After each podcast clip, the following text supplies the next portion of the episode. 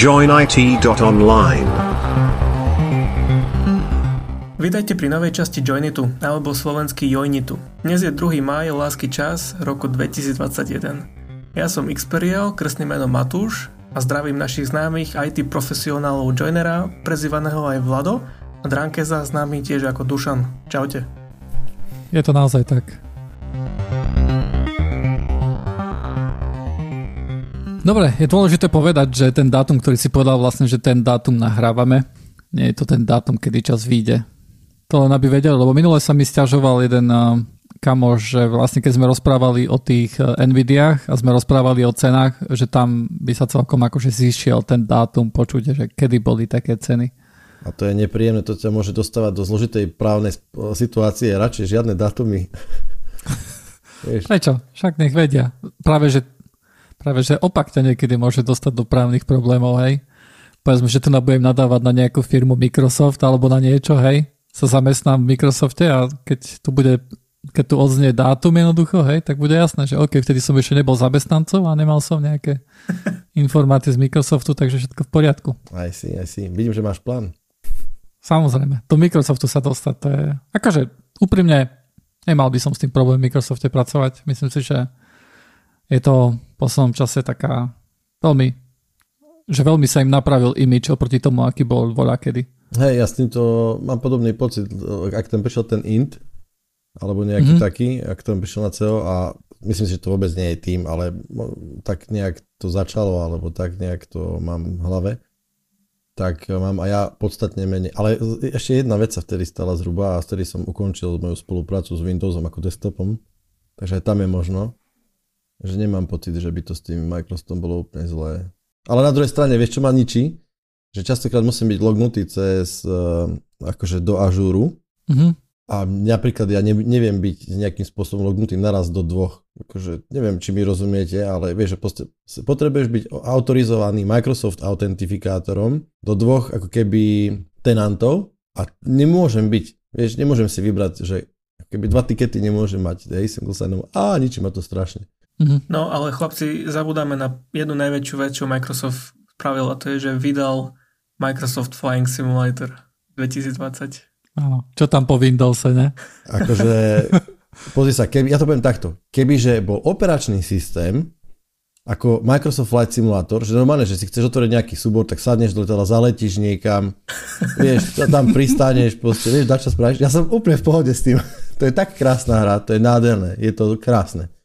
Hej, že Bratislava bol štart, hej, Košice by bol tento počítač. Jasné, hej, a keď, keď máš doma defragmentovaný disk, tak proste musíš lietať hore-dole po checkpointoch a akože spájacích alebo čokoľvek, to by bolo úplne super. Ale nie, je to, je to akože, ono to v princípe, treba povedať, že to je francúzske štúdio, ktoré na to robilo už dosť dlho predtým. Uh-huh.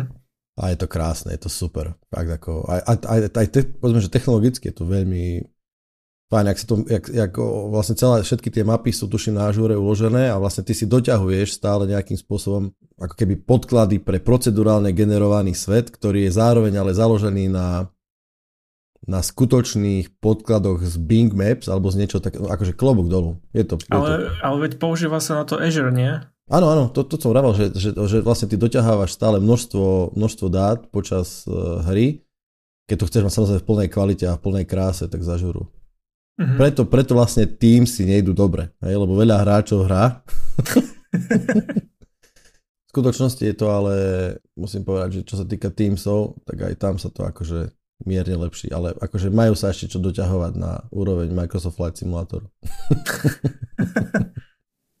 Ono, neviem, či, či viete o tom, či to trošku sledujete, ale Windows má prejsť nejakou zmenou UI, hej, že má to trošku ináč vyzerať. Hej, hej. Um, teraz nedávno som videl nejaké video, kde vyzeralo, že, že to bola nejaká, že, že neviem, že na čo to bola akože nejaká reklama, to bolo nejaké reklamné video prakticky, ale ukazovali, tam, ukazovali tam asi nejak, že ako to asi bude vyzerať, hej, ten, ten Windows nový. A som, som bol z toho strašne sklamaný, hej, pretože jediný pocit, ktorý tam akože taký najväčší z toho som mal, že uh, tie, tie live tiles, ktoré sú v start menu, takže tam sa zmenil background. Hej. To bola taká najväčšia viditeľná zmena tak na prvý pohľad. A ja som úprimne som čakal, že to bude niečo, niečo viac. Lebo mne sa nepáči ten dizajn, ako je teraz, hej, že také je to biele veľmi, hej, také, neviem, nepozdáva sa mi dizajn, hej. Som dúfal, že to bude niečo modernejšie. Ja som zachytil práve, že akože väčšiu potom zmenu, pretože oni vraveli, že po x tisíc rokoch, keď, ja neviem, mm. to je, hádam ešte od 95 že keď máš akože adresár, ako zložka, mm. Je stále tá žltá ikonka s tými zakladačmi, alebo nejak takto vyzerá, nie? Áno, áno. A to je vlastne doteraz. Priečinok. Priečinok, presne tak. A to je vlastne doteraz. A že veľkou zmenou to má prejsť, pretože akože tvoj priečinok s dokumentami bude mať inú farbu a aj iný štýl ako priečinok s obrázkami, s videami, že tam videá budú modré, obrázky budú zelené a bude tam taká nejaká mašlička alebo dačo, vieš, že akože ten defaultný icon set sa zmení. To bola pre mňa akože, že celý, jak to prieskumník sa zmení takto, že bude vyčačkaný. je to tak? Uh, akože to som si tiež všimol, že tam budú nové ikonky, ale ikonky, ikonky mi nevadia, ako vyzerajú, hej. Akože chápem, že nové ikonky akože zmenia ti akože výzor toho operačného systému, len no ako hovorím, čakal som niečo viac. Zásadnejšie. Asi, hej. Zásadnejšiu zmenu, ale akože mne je jasné, že akákoľvek zásadná zmena by bola mínus strašné pre ľudí, ktorí to používajú, mm. hej. To napríklad vidím u ľudí, čo sa nevyznajú veľmi, čo sa tomu veľmi nevenujú, hej, a pre nich, vieš, pre mňa vidia nový update, hej, že na macOS a ja si pozerám, že o, všetko krajšie vyzerá a pozri, toto je tu a toto je tu teraz tu, hej, ale pre niekoho, kto to len chce používať, hej, však to nemá taký vzťah, tak on, že čo tu zase menili? Však to bolo dobre, ak to bolo. Hej, hej to bolo... A to, to isté aj s Windowsom, hej. To bolo, to, keď spravili Ribbon do Officeov a do všetkého, nie? Tak, áno, tak to áno. bolo akože najväčšie to peklo. A super, to je možno najväčšia dizajnová zmena, akože samozrejme nie úplne, lebo však oni urobili ten, tie tabličky, ale vtedy v tých továch to bolo obrovský šok, že akože my opúšťame takéto bežné menu. Hej. Hej, a, ale vieš čo? Ono to je tak, že oni si, Microsoft nesie so sebou obrovskú zodpovednosť, akože ten, ten legacy heritage, alebo jak to mám povedať, vieš, že proste áno, že Windows je operačným systémom štátnej správy. To platí na 99%, hej? Áno. A v štátnej správe toto je akože killer feature, že proste nemeníš tie veci. Ten, ten, ten, to tlačítko, ktoré, že, že file print, preview a potom z neho print, lebo tak sa proste tlačí, netlačí sa, že file print, ale file print, preview a tak print, tak e, to tam musí byť na veky veko, lebo uh, Anička Třešničková, tá proste ho tam chce mať a bodka. Ale keď ti príde nejaký update na macOS, tak tam sa tiež toho nemení až tak veľa brutálne, že zrazu nevieš, kde čo kliknúť, nie? Máš tam nejaký dizajn, ktorý oni nasledujú. Rozdiel je asi v tom, že na macOS sú tie aplikácie viac tak jednotné, hej? To znamená, že tie aplikácie skôr vyzerajú jedna ako druhá, že majú taký spoločný dizajn. A keď sa zmení dizajn operačného systému, tak akože fakt, že to vidno aj v tých všetkých aplikáciách, hej.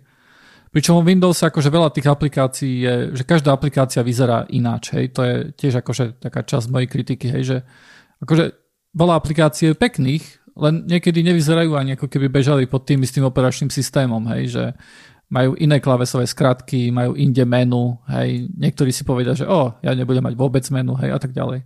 Dobre, rozmýšľam, či sa ja mám s Linuxom zapájať do diskusie o roztrešenosti vzhľadu aplikácie, alebo nie. A, nie, nie, nie, myslím si, že, myslím si, že na Linuxe to je lepšie. Aspoň, ja som pozeral vlastne také video, čo som pastoval aj na Joinit uh, Discord a uh, Joinit Discord, uh, kde vlastne jeden typek robil nejakú recenziu KDE a musím povedať, že ja som bol, že ja som, bol, ja som stále akože bežal na Gnome, hej, vtedy bola ešte dvojka vlastne, keď ja som to naposledy používal. A musím povedať, že momentálne, akože keď sa tak pozerám na to, keď som sa tak pozeral na to video, tak mne pripadá, že to KD by pre mňa bolo lepšie, hej. Ja viem, že my sme to minule hovorili, že to KD je skôr tak pre Windowsákov, hej, že to také, ale tie možnosti konfigurácie, to, to akože mám rád, hej, ja sa budem akože v settingoch 4 hodiny, vieš, akože tam brúzdiť a klikať, aby som urobil niečo o 1% lepšie, hej, alebo aby som si nastavil font alebo nejaký, hociakú somarinu, hej, to ja jednoducho na tom strátim celý čas. No, diskutovali sme, ako čítal som diskusiu o nadchádzajúcom GNOME 40, v, v tom kontexte akože taká všeobecná diskusia bola o UI. GNOME 40 priniesie akože celkom zásadnú zmenu a priniesie taký ten dash menu, ho presunie z ľavej obrazovky do stredu. A tam mm-hmm. akože do stredu dolu. Hej, a tam, tam celkom silná iniciatíva sa riešila, že jednoducho, že to je ergonomický nezmysel, pretože častokrát sú aplikácie robené tak, že hore existuje nejaké kontextové menu aplikácií. Vlastne hneď pod ním vľavo máš potom ďalšie menu, ktorý môžeš hľadať nejakým spôsobom, že aká aplikácia sa púšťa alebo tak ďalej. Hej. A teraz sa to vlastne presúva dolu na druhú stranu. Oproti teda akože dolu do stredu sa to presúva že ty vlastne nabeháš kilometrov, akože extra kilometre tou myšou, že je to zbytočné z pohľadu, z pohľadu uh, ergonómie. A celkom zaujímavé to bolo, že to riešilo, že, že, že ergo, čo týka ergonómie, že to veľmi závislí, že aký majoritný uh, je používateľ a na akom hardveri toho programu, hej. Že je momentálne je veľmi veľa notebookov, Uh-huh. A notebooky majú, obyčajne dosť veľa ľudí používa notebooky tak, že ich využíva aj ako touch, že jednoducho má dotykový displej. Uh-huh. A že jednoducho ten, ten uh, GNOME 40 sa týmto spôsobom bude ovládať veľmi pohodlne. Hej, že, že, že je to ako keby dosť cieľené aj týmto smerom. Hej. Hej. A je to akože celkom zaujímavé debaty, že ako, ako tí UI dizajneri mm, nejakým spôsobom pristupujú k tomu. Ikonky, ikonky sú veľké, hej, aby presne boli patlateľné prštekmi a aj amerických detí. Vieš, a tam presne takí tí hardcoreisti Linuxovi, ktorí proste akože potrebujú mať uh, 8K, 24, 24 terminálov a tak, mm. že proste nie sú z toho nadšení, lebo musia chodiť veľmi veľa myškov. To také zaujímavé to bolo celkom debata. Aj. Akože v Linuxe je to trošku zvláštne tým, že Vieš, že všetky tieto debaty vlastne, čo vidím a vidím napríklad eh, na Reddite, hej, že ak nadávajú na nový Firefox a tak ďalej, hej, že tam sú jednoducho tí power usery, hej. Uh-huh. To sú tí, čo ti sprdnú fond a všetko možné, hej. Ale vieš, väčšina akože tých používateľov Firefoxu jednoducho si to spustí a má to, lebo... Presne, a zvykne si, hej, že to je jednoducho, je to zmena, funkčné to je a ono nakoniec to ukáže možno, to je taká hlučná, hlučná menšina. Menšina, Presne. áno. Ale pri Linuxe toto mož... si nie som myslí, či je to naozaj tak, hej.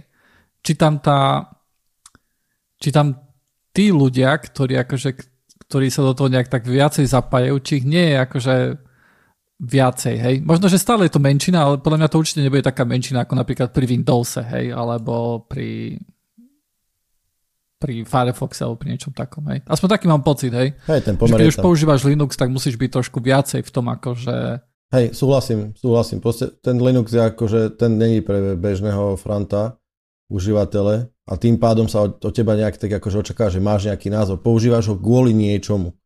Áno, je veľmi, je, akože v skutočnosti je podľa mňa veľmi málo ľudí, ktorí ho používajú kvôli tomu, akože, že to je zadarmo a máš tam všetok software, ktorý potrebuješ. No to nie. Áno, to asi nie.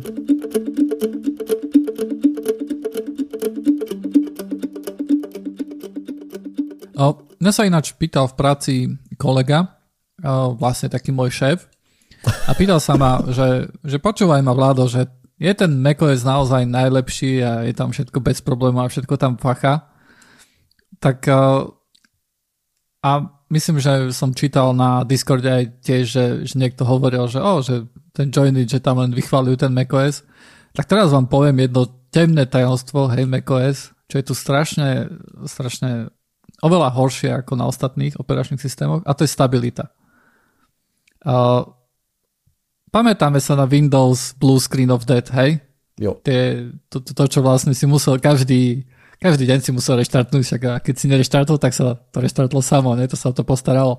Ale akože Windows 10, čo som mal na rôznych hardveroch, hej, tak ja som nevidel ešte blue screen.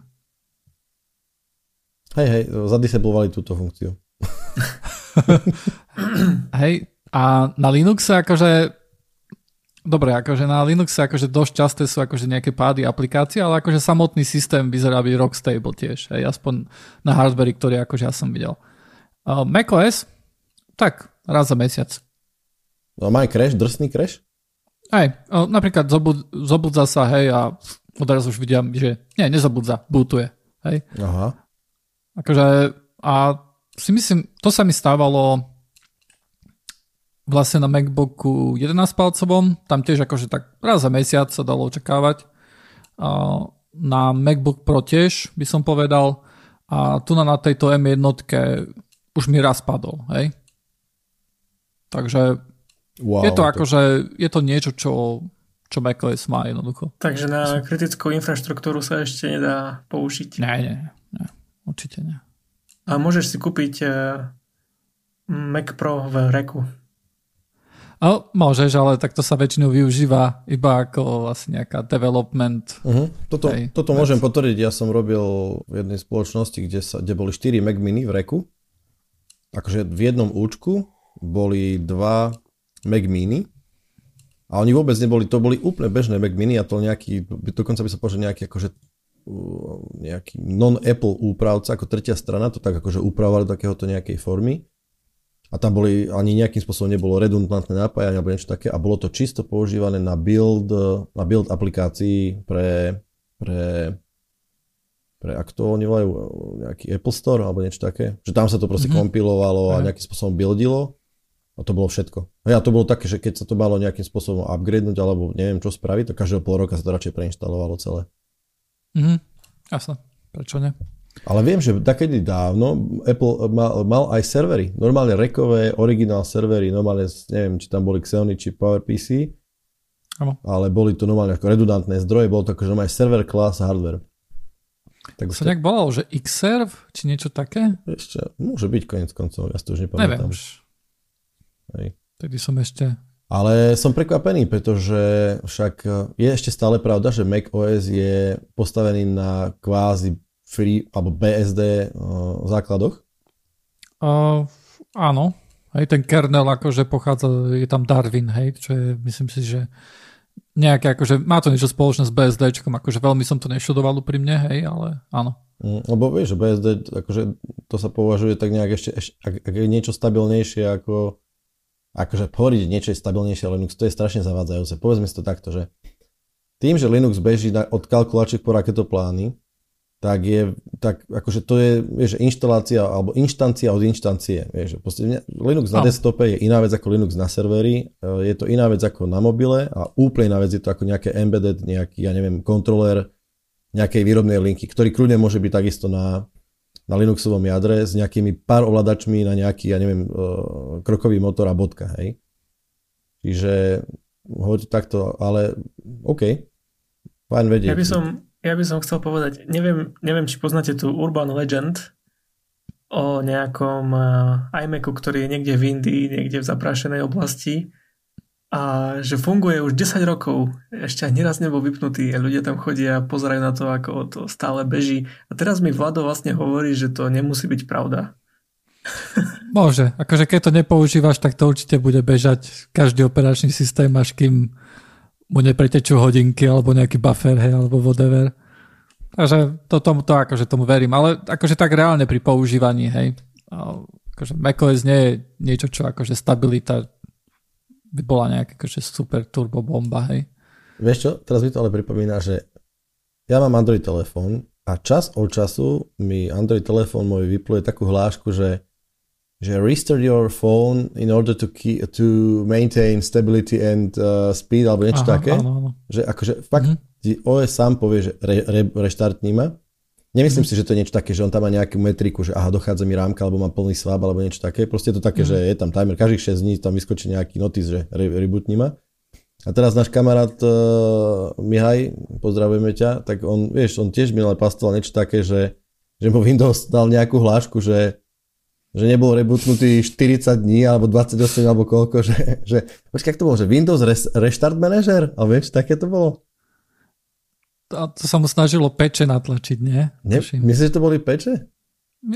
Si nespomínam, ne... ale myslím, že prvý screenshot, ktorý dával, bol niečo také, že už to chcelo reštartovať kvôli nejakým pečom okay. aj security. Ja som si myslel, že tiež to také, vieš, že, že, okay, že dosť dlho ti beží Windows.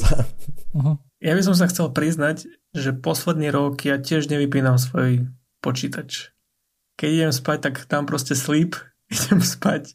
Ráno, keď prídem k počítaču, tak len ďubnem rukou na klávesnicu, nech sa to zobudí a pokračujem.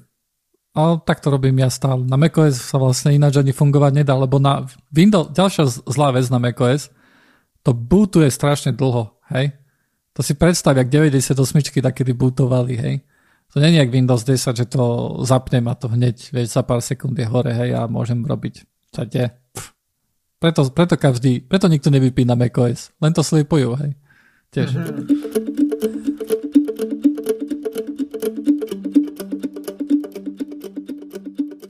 Uh, a ešte jedno, jedno veci, o jednej veci som chcel rozprávať a to bolo vlastne, uh, zase budeme, narazil som na ďalší problém na M1 a už sa to sype.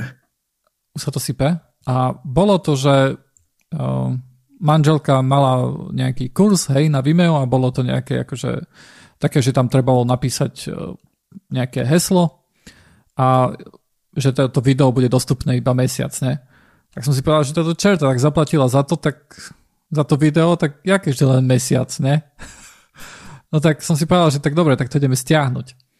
A hneď, hneď ma napadlo, že OK, tak bude tam nejaký cookie, hej, alebo niečo, aby som vedel to video stiahnuť, tak nepoužijem YouTube DL, hej, čo ľudia, ktorí nepoznáte YouTube pomočka DL, odporúčam, s tým viete stiahnuť video z hociakej stránky, je to super program. Jediná nevýhoda je, že je konzolový, hej, term, na terminály musíte písať niečo. A, a tak som si povedal, že OK, tak nebudem tlačiť do YouTube DL cookies a všetko, hej, aby som mal, bol autentifikovaný, ale použijem nejaký Firefox plugin, hej. A som si pozrel, OK, najpoužívanejší, hej, a takisto recommended sa volal, že video download helper, tak on mi pekne, som sa logol do toho Vimeo, pekne mi ukázal, že oj, to video sa dá stiahnuť, no pekne, akože design otrasný, katastrofa. Brutal Kentus, hej, akože... Tiež štandardný Linux. nie, nie, nie, bolo to, bolo to fakt veľmi zle. Veľký text, veľké okná, nič nebolo na jednom mieste, ako otra, otrasná vec, hej. Dobre, tak reku, whatever, klikol som, dal som download, hej, stačilo to stiahovať a potom ako to stiahlo, tak potrebovalo, keďže to bolo ako nejakou formou nejakého streamu alebo čo, tak to potrebovalo poskladať. A na to poskladanie používal FFmpeg. Uh-huh. A ja som odrazu videl, že OK, všetkých 8 jadier, hej, na plné pecky a pozerám, že to bude robiť 20 minút, hej. Že, akože dobre, bola to hodinu a pol prednáška, hej, tak ale aj tak 20 minút, čak to je veľa. Za to, za to mám úplne celé video prerenderované 5 krát, hej. No a tak som sa pozeral, že OK, že what's the problem? A pozerám, že beží tam FFmpeg, ktorý je pre Intelovskú architektúru, hej. A som si povedal, že hm, to možno, že toto je problém, hej. A som to, som to zabil, uh, skúsil som to dať do YouTube DL, vyzeralo, že YouTube DL má normálne akože, že nemusím tam žiadne cookies dávať, len som tam dal pomočka, že video, password, napísal som tam ten password, všetko pekne krásne stiahlo a potom ma tak napadlo a urobilo to tuším za nejaké dve minúty alebo koľko, hej. A, a tam sa už používal ten FFmpeg uh, M1. Uh-huh. A tak ma napadlo, že a to do Paruma, tak keď niekde môže byť taký veľký rozdiel hej, pri tom FFmpegu, tak možno, že aj inde je nejaký veľký rozdiel. Tak som si povedal, že, že ktoré aplikácie vlastne, ktoré u mňa bežia, tak sú Intelovské. A som videl, že Discord, hej, a som si spomenul tak na Matúša, že Matúš beží Discord uh, browsery, hej, Prečo by som to nemohol robiť aj ja? Tak uh, nechcel som bežať Discord browsery, ale som si z toho chcel urobiť aplikáciu a, a tej aplikácii sme tu už rozprávali, sa volá, že Native Fire, hej, uh, ktorá vlastne vie zabaliť nejakú web stránku a urobiť z toho aplikáciu, hej, normálnu, že si klikne. Presne ako Discord, hej, Discord je tiež len zabalená web stránka, hej, prakticky. No, tak som si, dal som si Discord do toho Natifieru a Chvíľko som to používal, ale veľmi rýchlo som prišiel na to, že sa tam niektoré nastavenia nie, nie, nie je možné tam spraviť na tej webovskej verzii. Hej. Lebo napríklad ja používam také niečo, uh, to teraz hovorím tebe Matuš, že ten, ten ľavý zoznam channelov, ktorý tam je, tak ten mám zmenšený, lebo ten podľa mňa zaberá dosť veľa miesta. Hej. A, ty, a ja mám v tom Discorde vlastne zoom nastavený, ako keby to bolo odzumované, hej, teda všetok text je malý, ale potom mám samotný font, keď niekto píše nastavený ako veľký, hej. Teda realita je taká, že všetky tie ikonky naľavo a napravo, hej, že kto tam je a kanály a tak ďalej, toto je také maličké a ten text hlavný, čo je v strede, hej, to je veľké. A to sa tam nedalo nastaviť, takže nakoniec som naspäť na Intelovskom Discorde. Také hlúposti ti vadia. Hej. A to sú zase ľudia, ktorí, ti, ktorí to celé posúvajú vpred, vieš. lebo to je strašne malý problém, ktorý vyžaduje zásadné zmeny a optimalizácie, na ktoré ľudia, programátori a kadejaký, neviem kto, straví množstva človekohodín. a okrem toho, vieš, akože tá, tá práca sa využije aj inde. Takže ja som za, ja pokračuj. To je všetko. Pekne. E, s, s tým Discordom, ja som, ja len viem, že mám, je tam nastavenie fontu a veľkosti fontu, tak ten mám zmenšený, ale mm. som nevedel, že ty si to ešte nastavíš vlastne per hej, nejakú sekciu v rámci tej apky. Ono, ono to nie je celkom tak. Ono to je také zvláštne, že na to, aby si, to potrebuješ trošku akože, nechcem povedať ohekovať, ale trošku to ošaliť, hej. Tak ja mám napríklad, je tu niečo také, že zoom level, ale to je iba v aplikácii, keď máš akože na desktope. Ten mám nastavený na 67%, to znamená, že všetko je menšie, ale potom chat font scaling, hej, mám na maxime 24 pixelov. A to kvôli tomu, aby bol text, keď píšeme veľký, ale všetky tie kanály a tak ďalej, to je také malé linke, hej. Takže ono to nie je, že nastaví si veľkosť pre viacero veci, ako chceš, ale ako.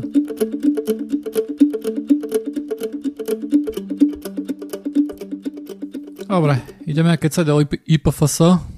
No, ja som sa s tým až tak, ja som sa s tým IPFS až tak nehral, ja som tam len nahodil ten jeden diel, dal som vám mhm. ten hash a poslal ten link a to bolo z mojej strany všetok testing. mm. A nainštaloval si si teda desktop aplikáciu, hej? Hej. Mm. A ja som si tiež nainštaloval tú desktop aplikáciu, Chcel som to vidieť, ako asi veľa ľudí by to videlo, hej, asi by nezačali akože s tou command line utilitou. A um, prišlo mi to fajn, hej. Um, trošku mi tam chýbala jedna vec a to je, že nastavenia, nastavenie lokácie datastoru, že kde sa vlastne tie fajly, ktoré, ktoré napríklad ty nechceš stiahnuť, hej, ale ktoré že kde je vlastne ten, ten storage, ktorý ty dávaš akože tej službe, hej, za to, že ju používaš. A tam je nastavených by default 10 GB, čo mi prišlo dosť málo. Ja som si povedal, že tak však dám ťa na sekundárny disk a dám ti viacej, hej. Dám ti kľudne 100, 100 GB a môžeš to používať. Ale v, tom, v tej desktopovej aplikácii som, som nenašiel nejaký dobrý spôsob, uh, akým, že ako to zmeniť, hej, aby som to nemal na primárnom disku, ale na sekundárnom. Takže som na to vykašľal nakoniec. Mm. No, u mňa to bolo akože slabšie celé. Musím povedať, že, že inštalácia v poriadku, to, akože toto bolo úplne v pohode. Pekne ti tam vyplo, že quick help, začníme túto takto. Urobíme, že ja som bol v tej konzole teda. Ideme spraviť nejaký IPFS init. To je klasická v lokálnom nejakom direct, ktorý som si spravil, som urobil init a tým pádom ten bol ako maknutý ako ten space, ktorý sa bude používať. A čo bol akože prvý taký troška, ani nie showstopper, ale skôr taký akože mm, bolo treba sa spýtať internetu, že ono časť aplikácií od teba očakáva, že budeš mať pusteného no, pardon, časť aplikácií, časť um, interakcií s tými profesorov teba očakáva, že máš pusteného na pozadí démona. S istým, s istým akože pemzom um, príkazu, dajme tomu, vieš robiť lokálne, bez toho, aby si bol pripojený k tej sieti. Ale jasné, a to, to, to, toho démona jednoducho uh, potrebuješ mať pusteného ako keby predtým, alebo nie je to súčasťou tej inštalácie. Tak, uh, a nikdy to nebolo spomenuté, že na toto potrebuješ už démona, alebo nie, vieš, taký akože, mm-hmm. není to až tak úplne user-friendly, aby to bolo jasné hneď z toho, že jasné, toto je, toto je vec, ktorá, ktorú vieš robiť lokálne, a nepotrebuješ na to démona, alebo toto už, to, s týmto už ideš na internet a a dopytuješ sa mm, siete. A, takže, ale ináč je to akože fajn, tak som spustil teda demona, bolo to fajn. A, na lokalhoste sa mi pustila nejaká webka, ktorá taký dashboard, kde som videl proste, mm, ku komu som pripojený, aký mám peer set, a, aký mám bandwidth proste a tak ďalej, také štatistiky, to bolo celkom fajn. Bolo to aj pekne vyzerajúce. Mm. Nebol to nejaký mm, CGI perlovský hrozný niečo, hej, s tými RRD, RRD grafmi, ale bolo to fakt akože slušne to vyzeralo. A čo ma prvé prekvapilo, a to som dosť dlho sledoval, že bol, bol počet pírov. Hej. Pír je človek, ktorý, ktorý ako keby, ak tomu dobre rozumiem, človek, pír je teda úzol, ktorý je dostupný, ako keby je to resource siete, hej, ktorý do, do, nejakým spôsobom ti buď poskytuje miesto, alebo funguje ako, ako uh, bod, kde môžeš nejakým spôsobom možno uložiť niečo, je, čiže je to aktívny prvok siete. Hej, nie je to niek, nejaký klient, dajme tomu, ktorý je zaverejnou IP adresou, tak myslím, že ten nie je viditeľný, ten nie je ako úplný člen siete, alebo teda peer. A bolo ich tam veľmi málo. Bolo to len od, dajme to v mojom prípade, tam to, sa to hýbalo od, neviem, od 500 do 900 celý čas, hej. Čo mi vyšlo ako dosť málo. Že, hej. A bola tam pekná mapa, čiže bolo vidno, že kde, kde ten človek je, a jeho IP adresa a tak ďalej, tak ďalej. A mal som pocit, že OK, toto nie je nejakým, spís, nejakým spôsobom filtrované na, na dajme tomu Európu, že bol tam fakt celý svet z Argentíny, z Ameriky, z Austrálie mm-hmm. a tak ďalej a bolo tam akože málo, takže viem, že OK, sieť asi ne, momentálne nie je tak akože plná, alebo teda používaná a potom som, sme teda akože pracovali s tými našimi testovacími súbormi a ja som napríklad nebol schopný stiahnuť uh, ten náš testovací file. Rozbehlo sa to, bolo také, bolo to aj, to, boli také veľké, veľké píky, bolo vidno, hej, že dajme tomu, bolo tam, že na 20 sekúnd to valilo 30 megabitom ku mne a potom to zase preslalo zase o hodinu, dajme tomu až. A nebol som schopný za celý deň ten súbor stiahnuť, takže som si povedal, že OK, chce to ešte nejaký ďalší debug, pretože možno, že mm, ja neviem, či je potrebný nejaký firewall nejakým spôsobom otvorený, či je tam nejaký iný, nejaký, nejaká autorizácia. Vôbec nemám potuchy, ale čakal som, že to bude akože viac také streamline, že to proste pôjde. Čas problému môže byť tá, že Matúš a ja sme používali desktopové aplikácie, ktoré vlastne ten démon spúšťajú na pozadí a oni sa na neho napoja. Hej? Predpokladám, že to, čo my vidíme ako aplikáciu, tak ty to vidíš na tom webe. Hej? Uh-huh. A O, vieš, môže byť napríklad, že Matúš napríklad uh, si zavrel aplikáciu. Zavrel si si aplikáciu? Po tom, čo si to tam hodil? Mm, možno, nepamätám sa. Vieš, lebo toto, toto by vysvetľovalo, že ako je možné, že chvíľku ti to išlo naozaj dobre a potom nič, hej? No jednoducho, uh, nikto z tých zdrojov, ani ja, ani Matúš nemali zapnuté, zapnutú tú desktopovú aplikáciu. Mm, to mi príde dosť podozrivé, ale akože logiku to má Čakal by som ale, že, že bol to dosť akože od seba ďaleko tie časy, nejaké dve hodiny, povedzme, mm. vieš, ne, ale hej, logiku to má. Každopádne rozšírime ešte počet našich uzlov o nejaké akože serverové inštalácie, aby to bežalo non-stop, povedzme, a uvidíme. Ono, mne sa, jedno, jedna vec, čo som nečakal, bolo, že ty vlastne, keď tam dávaš nejaký súbor, tak ty ho vieš zazdieľať aj cez uh, normálny HTTPS, uh-huh. Mhm. ktorý ťa vlastne hodí cez nejaký gateway ipfs.io. Hej? To znamená, že ty nepotrebuješ mať IPFS klienta, ty nepotrebuješ vedieť nič o IPFS a ono ti to bude fungovať cez ten IPFS.io, hej, normálne akože normálne to bude fungovať, hej. A to si myslím, že to je, že to je veľmi dobrá vec na distribúciu napríklad niečoho, hej. Predstavme si, že my nemáme zaplatený storage, hej, chceme začať s podcastom, tak uh, vieš, buď si zaplatíš akože za storage nejaký, alebo za internet, alebo whatever, za nejaký bandwidth, hej. A tu na to máš zadarmo prakticky, hej. Tak. Lebo uploadneš veci akože na IPFS, hej, ty môžeš dať linku na podcast alebo na hoci čo, čo ideš distribuovať aj niekomu, kto nemá IPFS, hej, cez to IPFS.io ja si myslím, že to je akože na, na distribúciu akože nejakých súborov, hej, si myslím, že to je akože fakt dobrá vec. Hej, je to taký, je to taký, jak takedy boli, jak to bolo Rapicher, to bolo také veľké, takedy, vieš, že boli, boli, bola taká že služba, nahral si súbor, dal si súbor, s tým rozdielom, že toto je ešte peer-to-peer backend. Áno, len, len Repicher, vieš, akože keď si z neho stiahoval, tak Repicher akože robil biznis a vieš, mal si tam, že oj premium download speeds, hej, alebo potom normal download speeds Jasne. a musel si to niekde klikať a rozoznávať mačky od psov a tak ďalej. Ale tu na, jednoducho, to je normálny get, hej, na HTTPS, to znamená, že my by sme kľudne cez toho tu mohli distribuovať podcast, hej. No, Otázka je, či ten HTTP request z toho gatewayu potom na backende ťahá ten file, akože vieš, ide to, že či tá webka to má uložené aj lokálne, čiže, čiže ona je súčasťou toho sieťu a drží, ja neviem, všetky súbory, ktoré tam sú nahrané, alebo je to skutočne len gateway, či teda presmeruje ten get request na IPFS call a interne sa spustí, dajme tomu, stiahovanie zo všetkých dostupných uzlov, kde ten súbor je. Mm-hmm. O, neviem si predstaviť, že by, podľa mňa to bude jedno aj druhé, hej? Že bude tam jednoducho cachovať jednoducho, aby nemuselo za každým, vieš, akože ísť na tú IPFS. Mm-hmm. Ale... Dušan, ty si skúšal ten link? Hej, hej, ten mi išiel, to, to, to, akože keď som to ja som počúval ten, ten testovací file, to mi to, to išlo. Napriek tomu som nebol schopný ho stiahnuť lokálne k sebe. Preto vrajím, že ono to A môže to byť... už je horšie.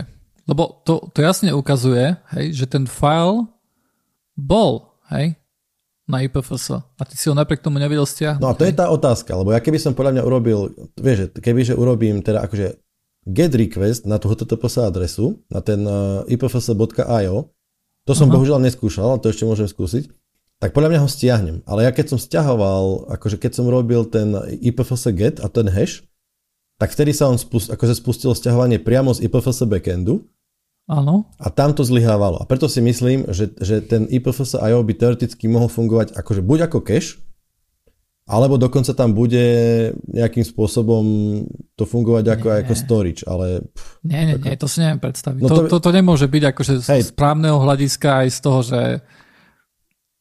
určite nie. Akože ne, neviem si predstaviť, že toto by bol škandál, hej, vydloženie, keby to takto bolo. Tak na druhej, Ale... na druhej strane, vieš, akože do, do, do istej miery tým, tým, hej, nie, jasne, nemôžeš ti dávať, že, že bude to skôr gateway a, ako storage. Tak je, bude. je, je, pretože ja som sledoval connectiony, ktoré išli a ale ba, na začiatku som povoloval IPFS IO. Tak jasne, lebo tak... tam, tam ide ten prvotný no. request a ono to akože, je to proste prekladač. Toto to to IPFS. Dáme tomu ešte Ale... šancu, no určite, lebo znie to, ako vravím, že je to, je to tá, tá, tú ideu toho, prečo to funguje, to splňa dosť dobre, hej, a ja si myslím, že skôr budem ja, ja mať nejaký možno technický problém, alebo nejaký možno knowledge mi chýba, aby to bežalo dobre, ale why not, vieš, rýchlosť je závislá od toho, koľko, koľko uzlov uh, akože participuje, hej, čiže mm-hmm. čím viac akože zašeruješ, tým, tým v prípade viac dostupný, viac rýchly ten súbor, ktorý potrebuješ a je tam, lebo tu sa treba, tu treba povedať a to súvisí aj s tým YouTube uh, eh, DL, hej. To som si dávnejšie čítal, že internet už vôbec nie je taký, ako by niekedy bol v tom zmysle, že čo sa na internete raz objaví, tak už to tam zostane na veky. To už neplatí. Existuje dosť silná aj právna, aj technická akože nejaká eh, vlna alebo nejaký tlak na čistenie vecí z internetu. Hej. Jednak, jednak akože veľa kontentu nejakým spôsobom niekomu vadí z pohľadu práva alebo súkromia alebo, alebo tak. A in, takže, takže môžeš požiadať jednoducho nejakým spôsobom a zdieľateľov toho obsahu alebo udržiavateľov toho obsahu alebo nejaké inštitúcie, aby vynútili zmazanie toho obsahu, čo sa celkom deje jak sa volá ten DMCA, ten, ten, mm-hmm. ten eh, zákon v Spojených štátoch, na základe ktorého sa množstvo obsahu zmazalo. A na druhej strane jednoducho, hej, ľudia si povedia, na čo držať, na, na čo držať nejaký kontakt, oh, pardon, nejaký, nejaký kontext alebo nejaký súbor, nejaký, nejaké data, ktoré, na ktoré sa nešahne, dajme tomu, rok a pol, dva. Hej, a boti to čistia jednoducho, hej. Nejakým spôsobom to nearchivuje, zmaže sa to rovno. Hej. Proti tomu to sú potom tie služby, ako je WebArchive alebo ja neviem, Time Machine, hej, že kde akože sa snažia nejakým spôsobom zachrániť e, nejaké dáta, ale s faktom je, že čo sa na internetu dostane, tak už dosť často aj zmizne odtiaľ. Je to príliš veľa dát, jednoducho, mm, hej? Tak. To je, to je otázka scale. Ale čo som vlastne chcel povedať, že, že ja som pôvodne bol proti tomu, aby sme IPFS používali, hej? A, a to hlavne kvôli tomu, že podľa mňa IPFS nie je celkom vhodné na to, na čo ho my chceme, na čo sme ho použili v tomto prípade, hej? Že my potrebujeme poslať dva fajly uh, Matúšovi, hej? O veľkosti nejakých 100 MB. A podľa mňa, je, podľa mňa nie je dobré, že to tlačíme cez IPFS, pretože tie súbory tam reálne sú a nie je tá konečná iba medzi nami. Hej, v podcaste sa môže, môže oznieť niečo, čo by napríklad nemalo byť verejné, hej, pri nahrávaní. Mm-hmm. Hej, môže tam byť niečo, čo, čo chceme vystrihnúť jednoducho. A preto mi toto nepripadá, ani mi to nepripadá ako technológia na to určená, hej, aby, si, aby sme jednému človeku posielali cez to, vieš, mm-hmm. fajly, hej. Chcel by som povedať, že sa to ale hodí na samotný už finálny podcast. Ja s tým nemám ano. problém, aby to bolo medzi ľuďmi. Áno, áno. Akože na, ten, na, ten, na tú samotnú distribúciu, hej, ja si myslím, že, že tam je to akože dobre, ak to funguje dobre, hej. Ak, ak sú tam niekedy problémy, ako mal napríklad uh, Dušan, tak už je to iné, hej. Ale akože podľa toho, čo ja som čítal, tak akože s takýmito problémy, takéto problémy som nevidel, takže skôr si myslím, že to bude niečo... U mňa, na mojej strane niečo, hej. Možno, že bol problém v tom, že ty keď ideš na IPFS.io, tak tebe to začalo streamovať tú MP3. Možno, že keby to došlo do nejakého bodu, tak by to stoplo, lebo tie dáta by tam už neboli. Mm. Hej? Aj to je možnosť.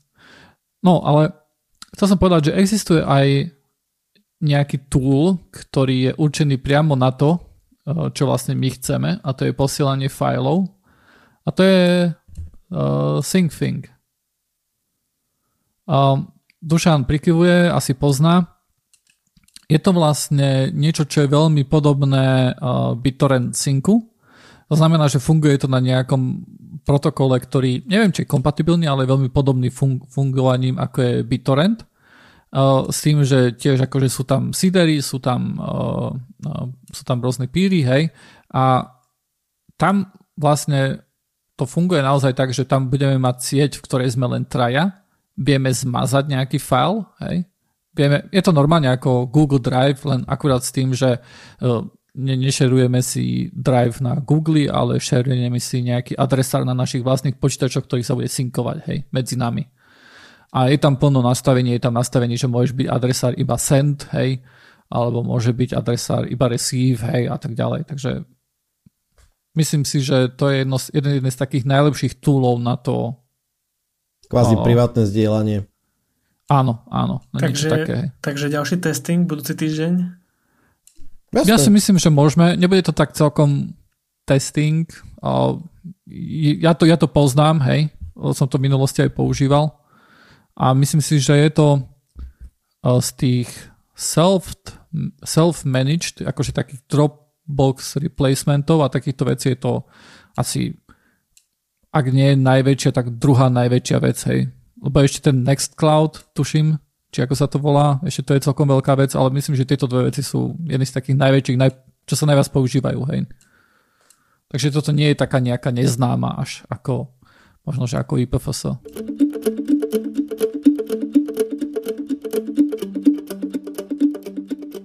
Vlado, prečo je koniec rast kurzu? Niektorí možno vedia, niektorí nie jednou z prvých častí, z prvých vecí, ktoré Joinit urobil, bolo, že urobil kurz rastu. A ten kurz rastu som vyučoval ja. Malo to byť pôvodne 40 hodín. To sa nesplnilo, bolo to 50 hodín. A práve sme skončili. Bol koniec, akurát minulý týždeň sa to skončilo celé. Je mi to trošku tak, tak ľúto, akože celkom ma to bavilo, hej celkom akože sme si tam aj posrandovali a tak ďalej. Bolo to zábavné. Počkej, ale a... je ti to ľúto ako sentimentálne, nie, že by to nejak zle dopadlo. Uh, nie, nie, nie. Myslím, že to dopadlo dobre. Akože určite sú veci, ktoré, ak sa rozhodnem, že budem robiť ďalší kurz, určite sú veci, kde som sa vlastne poučil. Uh, ale akože celkovo mám z toho dobrý pocit. Len ako hovorím, stále akože sú veci, ktoré by sa dali vylepšiť. Hej na konci akože som sa aj pýtal, že čo by sa dalo vylepšiť a ja som mal napríklad silný pocit, že mal som dávať viacej domácej úlohy a zase ľudia boli, niektorí tam takí, ktorí hovorili, že nie, nie, nie, že to bolo dosť, že ešte aj tej domácej úlohy, ktoré som dával, že bolo príliš veľa. Aj, takže je to, je, je to také, vieš, akože ťažko povedať, ale určite akože sú niektoré veci, ktoré, ktoré by som už urobil akože v druhej, v druhom kurze nejak lepšie. Hej. Samozrejme, hej, stále keď niečo robíš prvýkrát, tak to nie je úplne ideálne a ideálne to nebude ani keď to budeme robiť stýkrát, hej. Však to vidno aj na tomto podcaste, hej. Že stále bude čo vylepšovať. No moment, hej, tento podcast je skoro dokonalý. O čom hovoríš? Skoro, ale kute, vieš, sme 99 hej, percent, ale stále sa bude pridávať jedna deviatka, ale vieš, stále to nebude tých 100%. Hej. No. Takže ty si im dával veľa domácich úloh a stal si ešte viacej. Um, problém bol v tom, že, že nie všetci akože mali rovnaký záujem. Hej, akože boli tam veci, ktoré, ktoré jednoducho, kde veľmi veľa ľudí sa tak zapojilo. To bolo napríklad Advent of Code. Hej, to bolo také, že ako máš adventný kalendár, tak tak je Advent of Code, to je dosť veľká vec. Beží to už niekoľko rokov a tak ako adventný kalendár si otváraš a máš tam čokoládky, tak tu nás si otváraš a máš tam nejaké programovacie úlohy, hej. A toto bola vec, ktorá, ktorá naozaj akože mnohých tých účastníkov, lebo my sme boli piati, hej, akože boli piati ľudia, ktorých som učil, a, tak myslím si, že asi štyroch hej, to akože chytilo a tam akože reálne programovali a sa snažili, vieš, akože dobehnúť, byť lepšie ako niekto iný a tak ďalej, hej. Tam akože, tam to bolo také najlepšie, ale boli niektoré akože časti, keď napríklad som dal, že OK, urobím nejaký projekt, ideme toto a toto programovať, hej, a vieš, dal som domácu úlohu a niektorí prišli jednoducho a hovorili, že no nemám, hej, uh, nespravil som to, hej, a, a nebolo, že nevedel, hej, alebo čo, ale či už si nenašiel čas na to, hej, alebo či sa mu nechcelo, hej, to už, to je jedno, ale výsledok bol rovnaký, hej, že sa to nespravilo. Takže Takže potom niekedy sa stávalo jednoducho, že sme, že, že sme boli dosť ďaleko, akože v učive, a niekto nemal ešte nejaké základy, hej. Že, že odrazu, že som, my, my sme to robili niekedy tak, akože rôznymi spôsobmi sme tam akože programovali, ale niekedy to bol taký, hej, že ja som sa napojil na ich session a som pozeral, ako oni kódia a ja som hovoril, že no tak nakod toto a toto, hej. A niekedy akože to bolo také, že oh, toto nevieš, hej, akože toto je základ, hej, toto musíš vedieť. A také veci sa niekedy stávali a myslím, že keby bolo viacej tie domáce úlohy, a ľudia by ju robili, hej, tak možno, že by sa takéto tu veci nestávali. Mm. Ale celkovo mám pocit, že každý z toho vyšiel tak, že, že ak ak, ak nevie niečo napísať okamžiku v raste, tak je to také, že s pomocou dokumentácie alebo s pomocou toho, že si otvorí nejaký svoj starý program, že bude vedieť niečo urobiť. Mm. Hej. Tak ono, táto, tento školiteľský chlebíček, nie že by som ja v živote začal odškolil, ale akože bol som na veľa školeniach a mám pocit, že to nie je ako školenie na základnej škole, kde je povinná školská dochádzka. Hej? Že ty v princípe očakávaš od ľudí, ktorí na takomto kurte, ne, kurte, na takomto kurze sú, že oni tam chcú byť, vieš, že to je akože ich úmysel, že ty, nie, ty si tam vlastne pre nich, ty si ich pomocník, ty si ich akože objednaný pre nich a teda akože to, že niekto si nespraví nejakú úlohu alebo nejakým spôsobom je otázka, je to jeho vec, hej, to je, to je áno, prvá vec. Áno, určite. Druhá vec je to, že čo som si všimol, mám niekedy pocit, že čas, ktorým, ktorý sa, akože, čas, ktorým sa minie na to, že sa jednoducho vysvetľuje, dajme tomu nejaká téma, je, mám častokrát pocit, že, že je porovnateľný s tým, s tým priestorom alebo s časom, ktorý sa dáva na spätnú väzbu. Hej? Že dajme tomu na diskusiu o veci. Hej, pretože to je presne to, akým tým spôsobom dosiahneš, alebo tí školiteľa dosiahnu to, že to učivo kvázi je, vy, je úplne vydiskutované po, akože vo všetkých pohľadoch tých, učin, akože tých um, nech sa povie, účinkujúcich alebo tých, tých študentov, hej.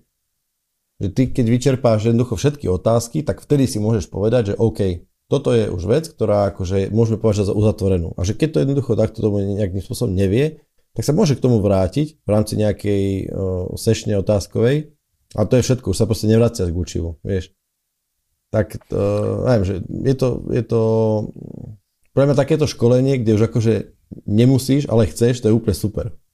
Malo by to byť, tak poviem.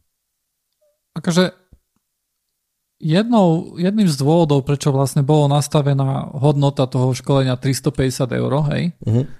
bolo, že ja som si od toho sluboval, že, že OK, že ak niekto už dá 350 eur za to, hej, tak sa bude snažiť. Uh-huh. Ale zase, ja nechcem, aby to tu vyznelo, že, že, že tam niekto bol a sa strašne flákal, hej? Lebo to nebolo také, že, že niekto sa flákal, hej? To bolo skôr také, že, že boli časy, keď niekto poľavil, hej? A nik, nebol to akože stále ten istý človek, alebo čo, hej? No to je prirodzené, Ale, podľa mňa. To, to je... Hej, a, a to je podľa mňa akože, to je niečo, čo je spôsobené životom samotným, hej?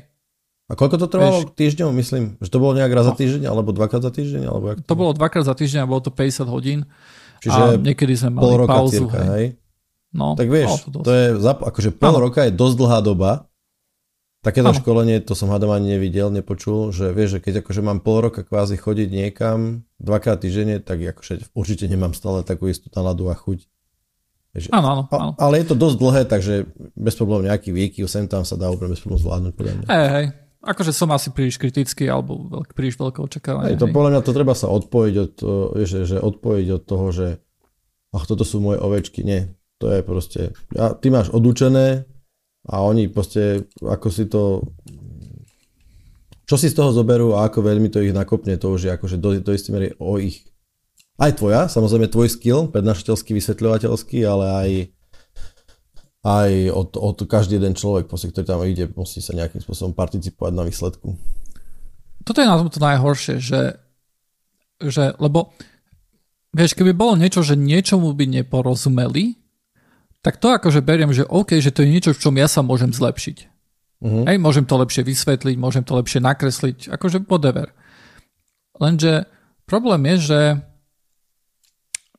že oni, vieš, keď som vysvetloval mutexy, keď som vysvetloval atomicitu a tak ďalej, tak ono to, tí ľudia chápali, vieš, tomu konceptu, že ako to funguje, hej, prečo uh-huh. to funguje, ako to, alebo že ako fungujú počít, lebo keď vysvetľuješ akože programovanie také nízke a už ideš do hĺbky, tak tam vysvetľuješ, ako fungujú počítače, hej, uh-huh. ako funguje procesor a tak ďalej. Ja si myslím, že, že tam akože toto, čo sme robili na tej hodine, že tam to pochopenie bolo, ale chýbala tá prax. Hej?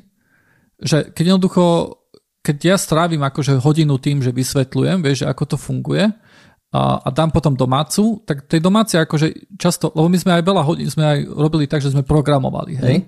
A vtedy bolo vino, že vtedy akože tie praktické znalosti, že ako napísať definíciu funkcie a outputy a tak ďalej, že tam to akože fičalo, hej, tam to začalo fičať.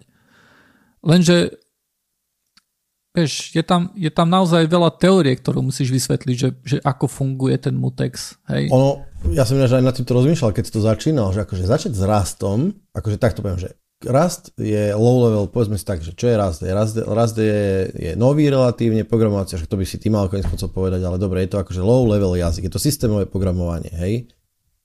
A to, presne to, že to od teba očakáva, akože podľa mňa hlavne znalosť nejakej práca s pamäťou je tam podľa mňa kritická, hej, že akým spôsobom sa pracuje, že multitrading ako funguje a tak ďalej, a tak ďalej.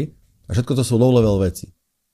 A že to očakáva, akože vstupný, nejaký taký, že vstupný knowledge toho, toho žiaka, študenta, akože pre mňa nemôže byť, že úplne, že začiatočník. Môžeš urobiť... Ale bol. Tak akože ja, môžeš, otázka, čo od toho vieš, lebo tak dobre, potom trieda, začiatočníčka určite bude brať nejak, niečo úplne iné a inými spôsobom, inou rýchlosťou ako nejaký advanced proste programátor, ktorý si chce proste skočiť do, do rastu, lebo, lebo je to novinka a je to, je to super vec, vieš. A raz je podľa mňa taký, akože má ten, ten diapazón vedomostí, ktoré potrebuješ. Dia čo? Vieš, proste taký akože veľmi široký, jednoducho to... Nie je to také zvláštne, no, keď ideš s Pythonom proste na školenie, tak je to super, vieš, tam je to jasné, hej, ale s Rastom je to taká, mám pocit, že to nie je úplne jazyk, ktorý by si chcel uh, vyučovať takýmto spôsobom, že jo, poďme začiatočne, akože zmixovaná trieda. Aj to bolo, to bolo ďalšia vec, že mal som dosť veľký mix. Akože jedno šťastie bolo to, že že, že vlastne aj ľudia, ktorí akože pracujú s Linuxom a admini, hej, že oni že aj napriek tomu, že vedia akože jasné, čo je file, čo je partícia a tak ďalej, hej, vedia, poznajú to, čo, s čím pracujú, tak veľmi často nevedia, ako to funguje, akože tak fakt v hĺbke, hej. Uh-huh. Takže aj napriek tomu, že z sa mi zdal, že ten, akože ten, ten rozdiel akože tých vedomostí akože vstupných bol veľmi široký, tak v skutočnosti až taký veľmi, veľký nebol, hej. Uh-huh. Um, Takže ono to nebolo akože až také zlé. Akože celkovo to, ja to, ja to vnímam veľmi pozitívne a myslím, že akože na základe toho, čo sme sa rozprávali aj s tými žiakmi, hej, tak uh, každý to akože bral nejak tak akože pozitívne. A vlastne sme si povedali, že OK, ešte jeden projekt, uh, lebo akože kurz skončil, ale som povedal, že OK, každý si vyberte jeden projekt a ja vám s tým budem pomáhať a budem tráviť pri tom toľko času, koľko vy, hej. A tam si napríklad jeden si zobral taký celkom zaujímavý projekt, že rozoznávanie obrázkov, hej, že či tam je kôň alebo whatever, hej. To sa mi celkom páči. Potom tam bolo, jasne, jeden si vybral, že chce mať web stránku, kde pôjdeš a ti povieš, aké počasie, hej, podľa tvojej lokácie, alebo keď tam dáš lomitko Bratislava, tak Bratislava a tak ďalej. Uh-huh. A No, tak, takže ešte sme neskončili, hej, akože tá, tá práca ako keby pokračovala, hej. Ale skončili sa tie hodiny, uh-huh. hej. Takže budeš ešte vyvojovať s, s nimi proste. O, to, to, to záleží samozrejme od nich, hej. hej. Akože vieš, keď napríklad, ja som hovoril, že keď, keď vy napríklad strávite nad tým hodinu, hej, a budete sa snažiť, tak ja si, ja tú hodinu tiež strávim a prečítam si dokumentáciu, hej, a pozriem sa, že ako to tam ja by som vám vedel poradiť, hej, alebo aby som vedel s vami o tom debatiť, hej, mm. samozrejme. A to je podľa mňa také, že to je prvý, to, to, toto asi nebudeš robiť úplne bežne, lebo to, ako, boh vie, možno áno, možno nie, a bude to pridaná hodnota perfektná, lebo to ne, nemyslím si, že to je úplne bežná vec. Tak podľa toho, že koľko si mal žiakov. Hej. 5. No. Hej. A myslím si, že viacej by sa ani nedalo, hej, lebo tam začínal byť taký problém, že ja som mal, vieš, keď sme napríklad kodili všetci piati naraz, hej, tak ja som mal 5 okien na obrazovke a som pozeral, že čo kde kto kodí, hej. A vieš, a preskakovať od jedného druhého, myslím si, že, myslím si, že 4, 4 je také ideálne číslo. Myslím, že 5 bolo o jedného viac, ako by, ako by malo byť, hej. Mm. Aby to bolo akože úplne ideálne, hej. OK. Lesson, lessons learned. Hej. Gut.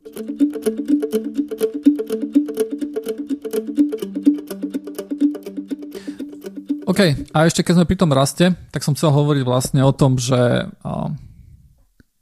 že lajdacké programovanie sa nevypláca, pretože existuje niečo ako memory ordering a to je, um, o tom veľa ľudí nevie, ale existuje niečo ako out of order execution a za to je zodpovedný kompilátor aj procesor samotný.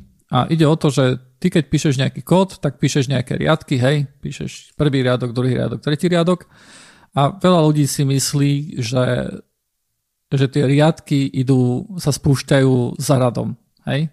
Že najprv sa spustí prvý, potom druhý a potom tretí, hej.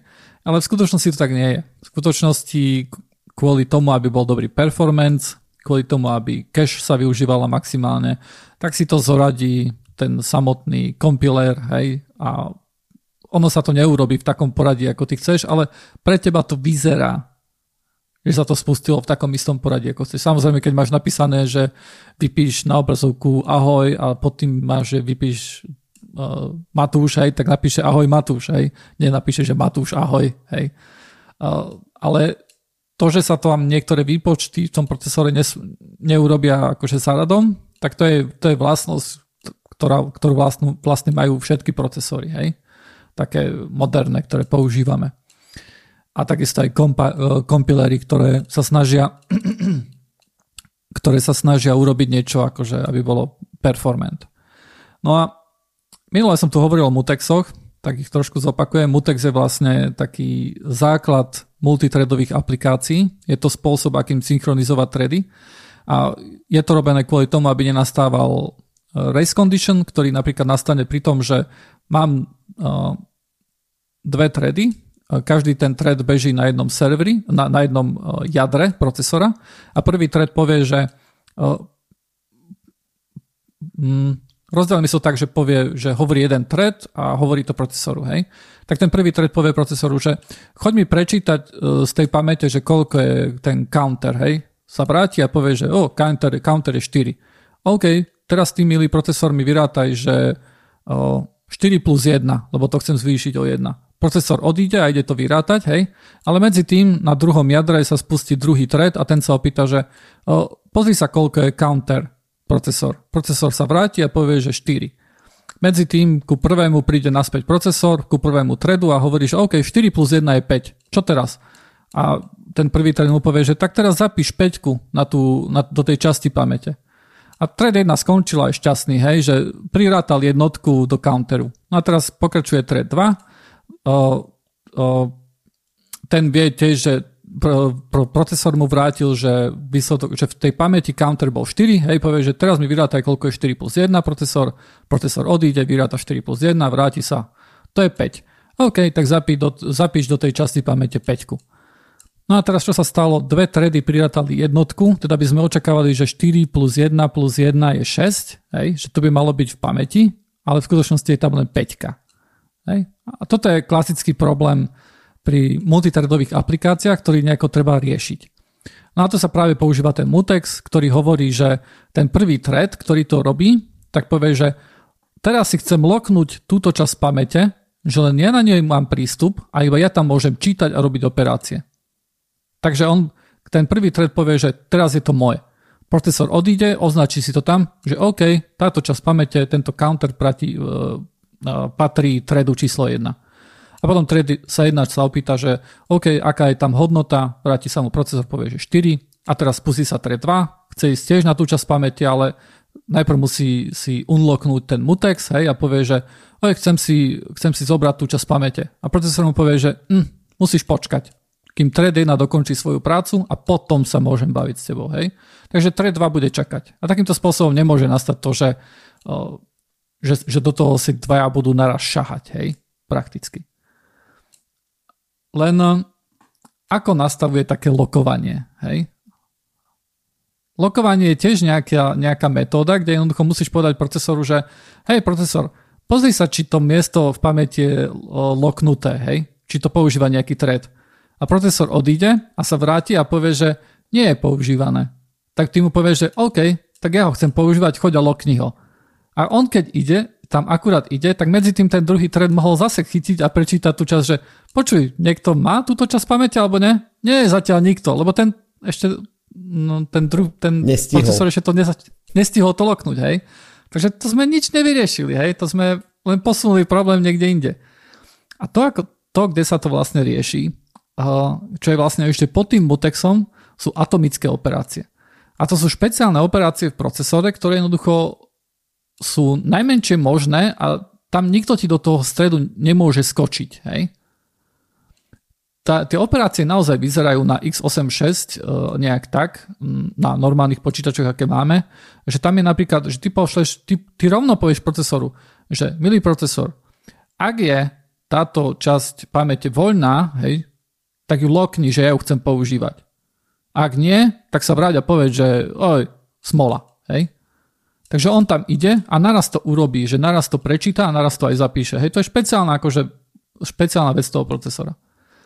Len taký prúser nastáva v tom, že toto je veľmi zložité, pretože tam všade sú kešky, hej, má, procesor má normálne rôzne niekoľko layerov kešiek v samotnom procesore a že potom máš cache aj v pamäti a tak ďalej. A problém nastáva v tom, že on ako si to presúva, si robí tie out of order exekúcie, hej, že si popresúva tie hore dole, že niektorú vec urobí prvú a dru- niektorú vec druhú, tak tam, tom sa vlastne tam sa môže stať niečo také, že nejaký lenivý programátor, ako napríklad ja, ktorý sa spolieha na to, že x86 architektúra dáva nejaké záruky, že čo príde prvé, hej, že čo lokne prvé a tak ďalej, že ako veľmi môže nastať ten out of order execution, tak všetko dá na relaxed, to je memory order, ordering typ, hej, ktorý, ktorý prakticky je veľmi akože taký málo čo garantuje by default, ale na x86 tým, že to je architektúra, ktorá má vysoké garancie, tak nič nemusíš riešiť. Je to také lajdácké, ale funguje to, hej, lebo si na tej x86. No len problém je v tom, keď si niekto kúpi armový procesor, ako napríklad ja, M1, a všetko, všetko kodil takýmto spôsobom, hej. Takže teraz, teraz musím prepisovať svoj kód a pozerať, že aký memory ordering tam musím dávať, pretože ARM je rozdielný v x86 akože v mnohých veciach, ale jedna taká vec je tá, že on, on to oveľa viac akože si popresúva uh, tie operácie tak, ako mu vyhovujú. Ale hovoríme, hovoríme teda o tej, o tej, jak sa volá, code execution prefetching, vieš, uh, je to ono? Lebo vieš, akože procesory sú inteligentné, treba povedať takto, že procesory sa tvária, akože sú veľmi inteligentné a z toho vyplývali aj tieto nejaké bezpečnostné problémy, ktoré mali uh-huh. kde, kde sa profes- procesory sa snažia predikovať, akým spôsobom sa kód vyvinie. Hej? A v prípade, že keby troška, troška predpočítavali si, lebo toto nemyslím si, že to je presne ono, hej?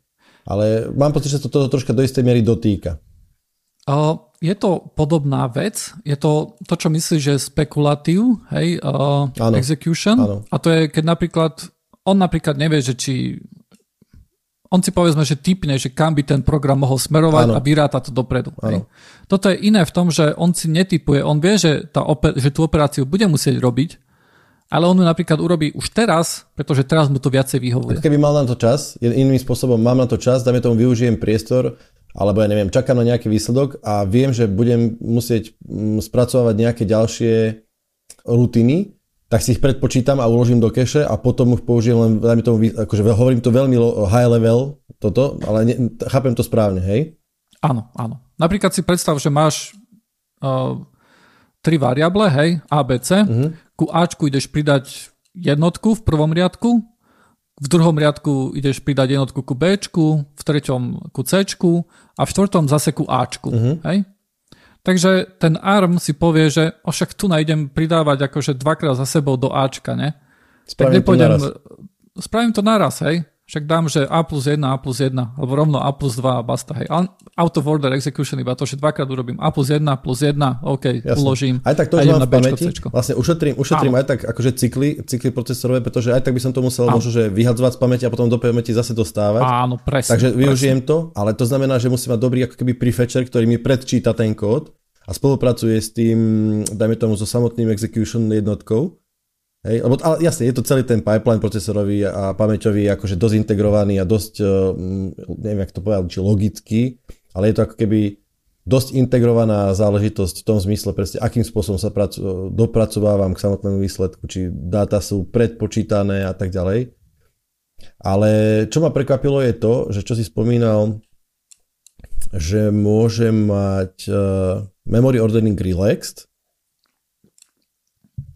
a je to niečo, čo, ja, čo, čo ty môžeš ovládať kódom, alebo je to, kompilátor, je to kompilačná, je to kompilačný parameter? Je to vec, ktorú ty v kóde sám vieš robiť, pretože sú nejaké orderingy, ktoré ti nemajú, nedávajú až také garancie, ale sú rýchlejšie, hej? Uh-huh. Teda ide o to, napríklad, poviem príklad, kedy relaxed ordering je stále v poriadku. A to je nejaký counter. Pretože či, povedzme, že máš, máš chceš porátať, že koľko tredov ti beží. chceš porátať, že koľko tredov ti beží. A keď každý thread priráta plus 1 ku tomu counteru, tak je jedno, že či to prirátal najprv jeden a potom druhý. Uh-huh. Hej. Ide len o tú operáciu, aby na konci si dostal ten správny výsledok. Hej. Takže tam je jedno, že či najprv prvý a potom druhý, hej, akože výsledok je rovnaký stále, hej, okay, že sa spustili tri. Jasné, čiže nie je to nejaká akože fakt, že opšná, alebo nejaká taká vec, ktorú si máš akože vieš, ako, ako keby scheduler, vieš, proste, že si viem vybrať zo štyroch nie, možných, je, je to approach k tvojmu k tomu, ako to je atomické operácie. Hej, okay. Každá atomická operácia má niečo, že čo je hovorí, že, že akú garanciu vlastne od nej očakávaš. Hej. Uh-huh. A jo, takže budem mať zábavu, pretože mám akože veľmi, ja si myslím, že 99% akože rast kódu to nezasiahne nieko, ale ja sa rád šprtám, šprtám, šprtám v týchto nízkolevelových veciach a tam mám akože veľa, tak som urobil napríklad nejakú asynchrónnu cache a myslím si, že tam keď sa pozriem, tak tam mám všetko relaxed, mm. hej, pretože napríklad Intel, keď používaš na U60, na 64-bitové číslo, to je prakticky atomické, hej. Mm to tam, tam nemusíš akože sa ni, nič starať o žiadny out of order execution, sa tam nejak o to pamprláčiť, hej. Toto sú také pekné témičky, počúvaj, toto, ja vždy vravím, že OK, treba sa, treba sa, treba sa vzdelávať stále, stále, stále.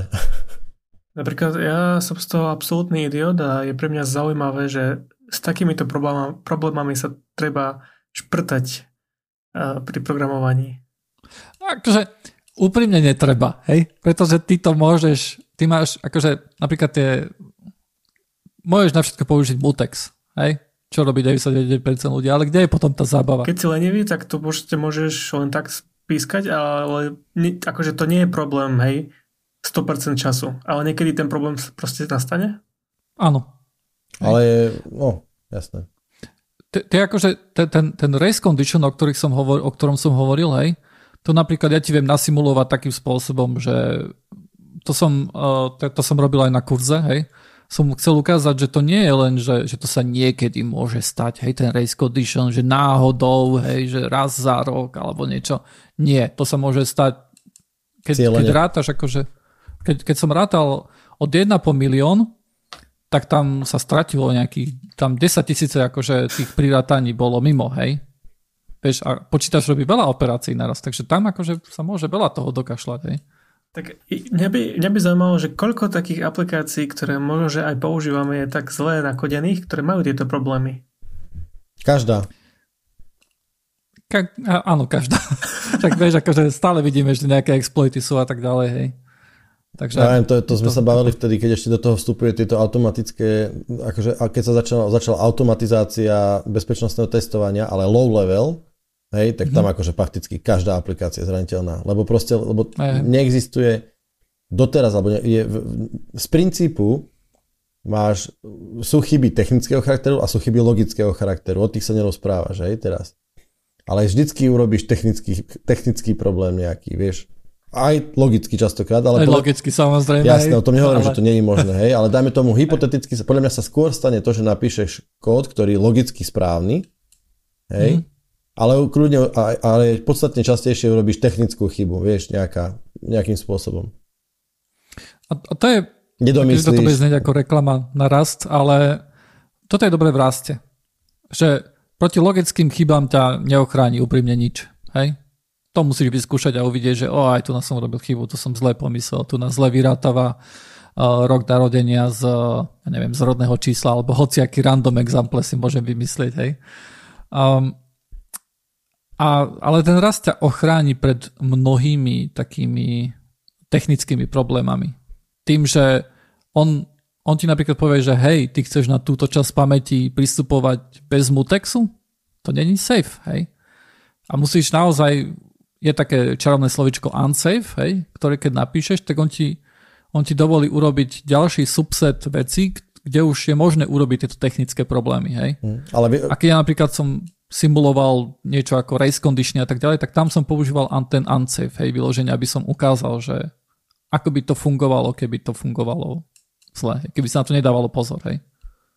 Hej, to mi pripomína Chrome má takú tiež vec, keď, uh, vieš, keď ideš klasicky na nejakú stránku, ktorá je nejakým spôsobom pre Chrome, um, akože Chrome ju vyhodnotí ako nejakým spôsobom nedôveryhodnú, mm-hmm. že HSTS je tam proste používané zle, alebo, alebo proste certifikát je nejaký vadný, alebo niečo také, tak ty napíšeš, že this is unsafe a on ťa pustí ďalej. Mm-hmm. Takže to je podobné, že proste ty to musíš cieľene robiť. To je akože z, develop, z developerského prostredia to prostredia, áno. že áno, je to vedome, do toho vstupuješ, do toho unsafe prostredia a vieš, čo robíš, tak sa to očakáva. Hej, čiže raz... Áno, áno. A výhoda je v tom, že keď máš nejaký technický problém, tak nemusíš prehodávať celý kód, ale začne sa pozerať, že OK, kde mám unsafe časť. Áno, to je super ináč, to je fakt dobré, hej, lebo môžeš ošetriť len tú časť, hej, ktorá do toho, ktorá kričí unsafe. Ale prakticky do Unsafeu nemusíš ísť nikdy. Hej. No niekedy chceš. Ako v raste aspoň, hej. hej. Kým naozaj nechceš niečo brutálne optimalizovať alebo ukázať, že race condition.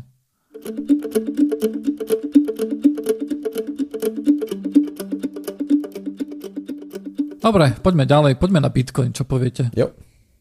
To je témička. To je témička. Čo je to ten Bitcoin? To není to to? Jak sa to volá? To je to isté ako Ethereum, ne? No neviem, ja som, ja som to nepočul, ten Bitcoin. To nemôže mať hodnotu, ne? Však to len dva počítače. ja som chcel dneska povedať o tom, ako sa, ako sa príde ku nejakému koncenzu, ak sa robí nejaký upgrade takéhoto protokolu, ako je napríklad Bitcoin, ktorý je hlavnou jeho úlohou je decentralizácia, censorship, resistance. Tak mi prišlo veľmi zaujímavé, že samotná komunita v podstate doteraz nemala žiaden nejaký spôsob, ako sa dohodnúť na tom, ktorý upgrade áno a ktorý upgrade nie. A tento rok, 2021, má prísť najväčší upgrade Bitcoinu od roku 2017, tak mi prišlo zaujímavé trošku povedať o tom, že ako sa komunita rozhodla, že to bude riešiť. Lebo minulý upgrade v roku 2017 bol veľmi politický a vtedy sa ten protokol rozdiel na dva vtedy bol Bitcoin a spravil sa z neho ešte Bitcoin Cash, lebo tam bola veľká mlatička o tom, že čo, čo je Bitcoin a čo nie je. Prečo jeden je Bitcoin Cash a druhý je Bitcoin? Vieš, čo keby si tá Bitcoin Cash strana povedala, že nie, nie, my sme Bitcoin. Potrebuješ, potrebuješ nejako sa pomeniť, vieš. Potrebuješ mať nejakú inú... OK, asi chápem. Teda tí, čo urobili tú zmenu, tak oni urobili, na nich bol ten tlak, oni si museli dať nové meno. Bol na nich tlak a hlavne oni potrebovali tiež zmeniť ten protokol. Áno, áno. Pretože už, už si povedali, že OK, keď, keď my nechceme ten upgrade, ktorý nám hovoria, že bude, tak mm. už chceme nejaké iné upgrady, hej, s tým spojené, že už máme teraz voľnú cestu, tak ideme niečo iné upgradenúť. Mm, OK. Hej, ale tá história, to, o tom sú napísané celé knihy, pretože to sa riešilo roky, rokúce.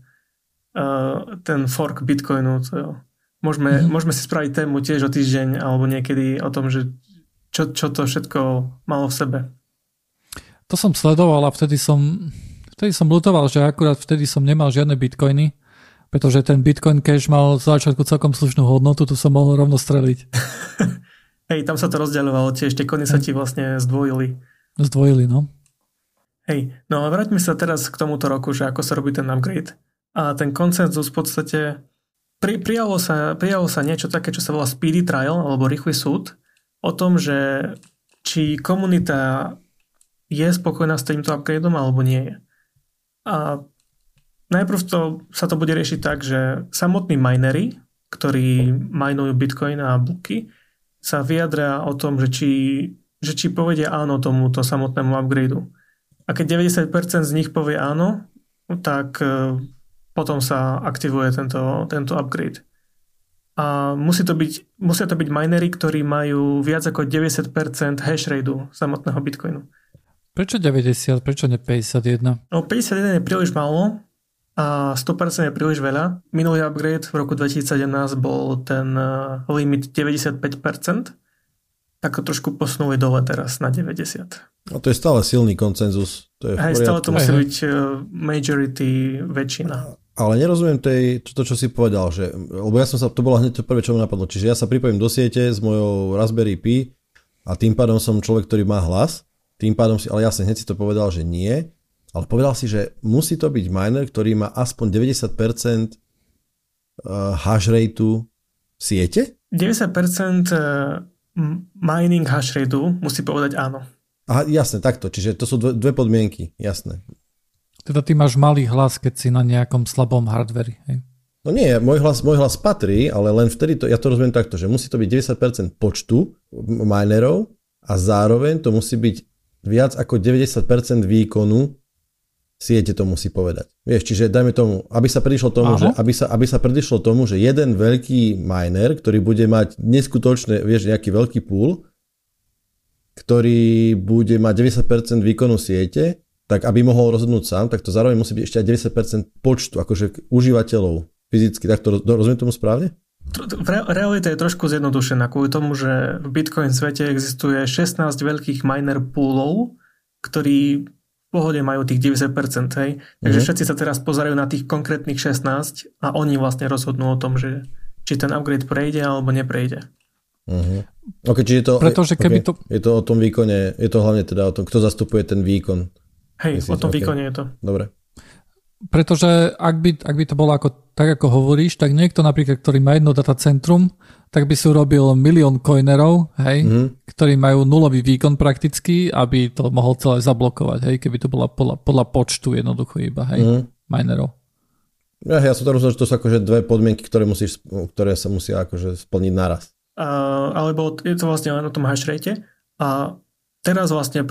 mája, teda včera, uh, sa začal ten voting. Takže oni majú teraz 3 mesiace na to, aby keď majnujú nejaký blok, tak tam dali nejakú špeciálnu, nejaký popis, že hej, som za Taproot, hej, akože ten nový upgrade. A nie je to presne takto doslova, je tam nejaký, nejaká špeciálna feature v rámci votovania na blockchaine bitcoinovom.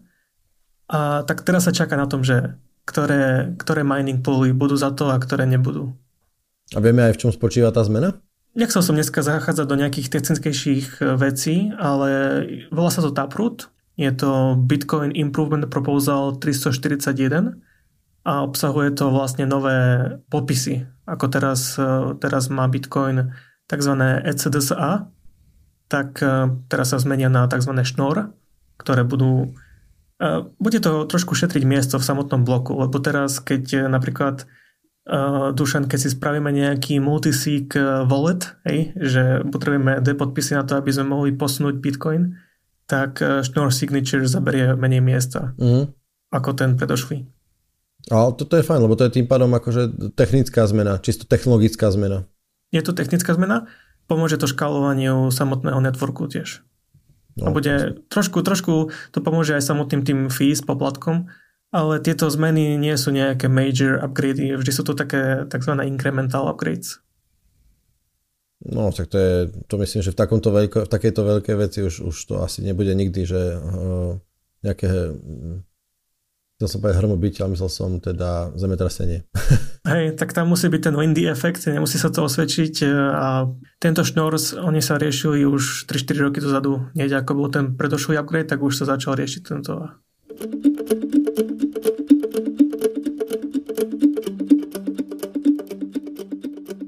Minulom podcaste som vlastne niečo spomenul také, že Nvidia má v pláne tento limiter pre všetky nové grafické karty vlastne uh, enablovať, aby sa nedalo Ethereum rýchlo majnovať, ale iba v nejakej, neviem, či tam je polovečná rýchlosť alebo koľko, jednoducho to, to nejak limitovať.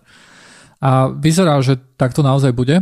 Vtedy sme ešte nevedeli, že či to bude tak, že hej, vydajú nové drivery jednoducho a všetky už aj existujúce karty jednoducho trošku nerfnú hej, a uh, začnú limitovať ten hash rate ale takto to nie je.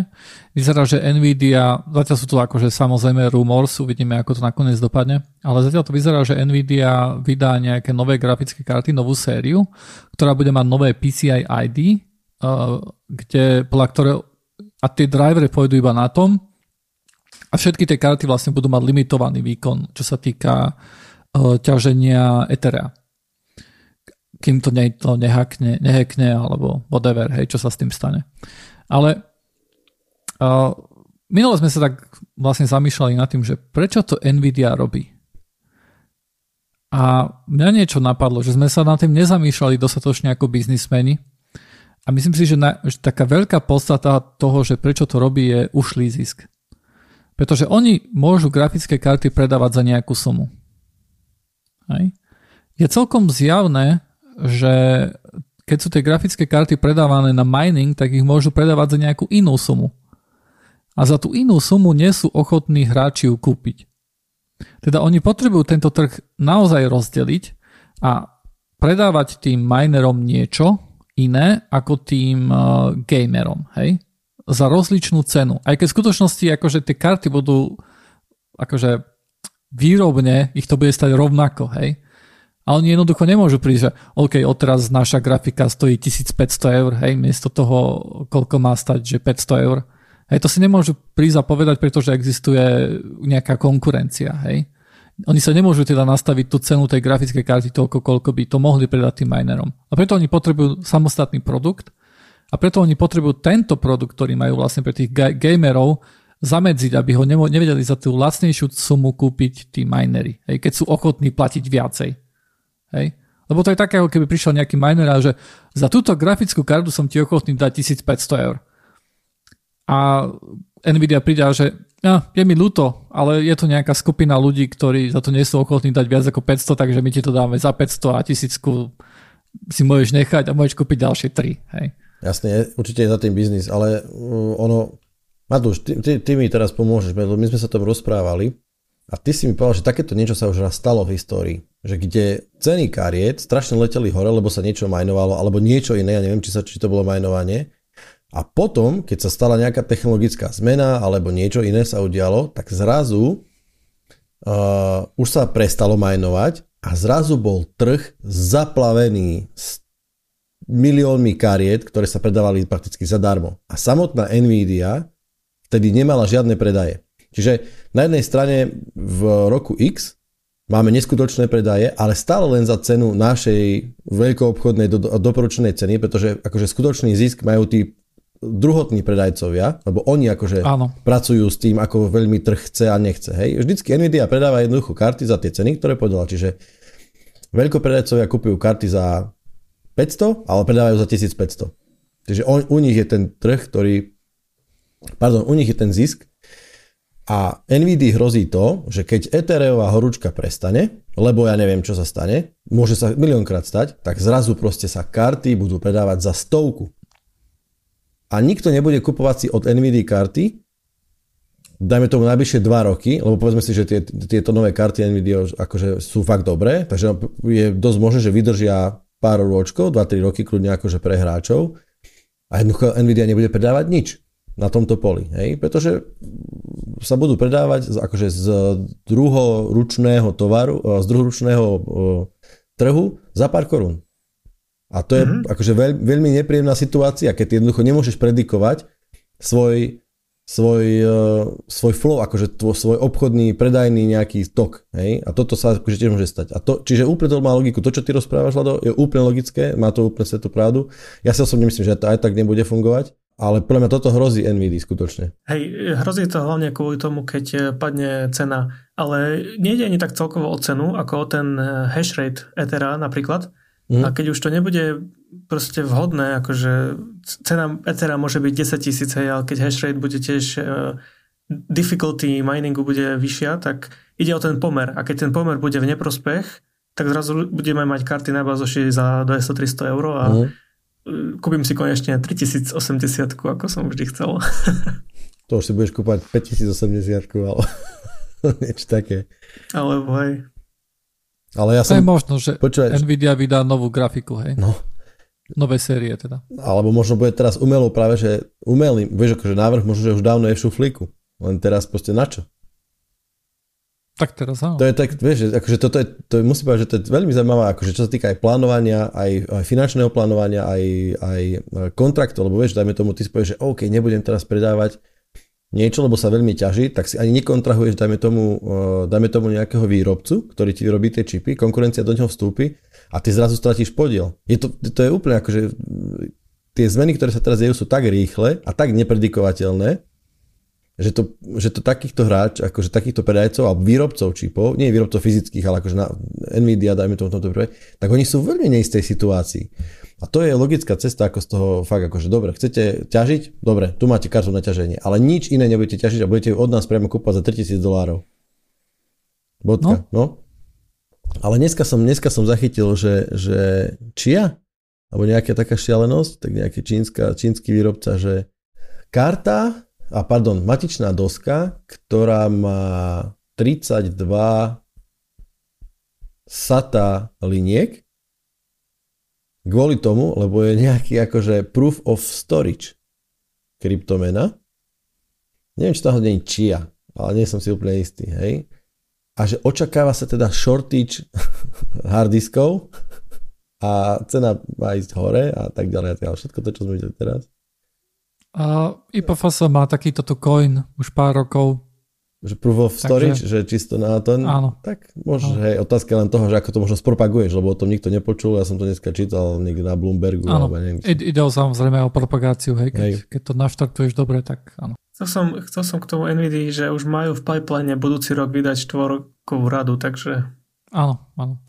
Tak. Takže týmto, týmto môžu napríklad čeliť niečomu takému, že sa trh zaplaví 3000 hej? Hej to je, to je tiež logická cesta. A je dosť možné, že dajme tomu pri tejto rade bude akože by default budú dve triedy karty, hej? Mining card a gaming card.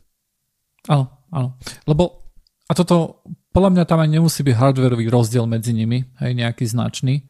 Kvôli tomu, že my vidíme, že Nvidia, to pre ňu nie je cudzie, že softwareovo ti niečo zablokuje, len aby mohli zvýhodniť nejakú inú. Uh, vieš, to je, to je presne príklad toho, že prečo donedávna si Nvidia karty nemohol normálne používať vo virtuálke bez toho, aby si pripojil na nich monitor, hej. Mm-hmm. Pretože to blokovali, pretože nechceli, aby si virtualizoval o, o, grafickú kartu, hej, lebo to je jednoducho, podľa nich to bol profesionálny biznis a na to si si mal kúpiť inú kartu, veľa drahšiu, hej. Presne tak.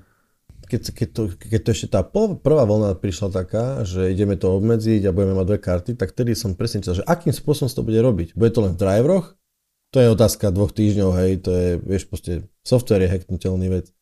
Ťažšie sa hackuje hardware, aj to je samozrejme možné, hej, a dosť ťažko sa hackuje firmware.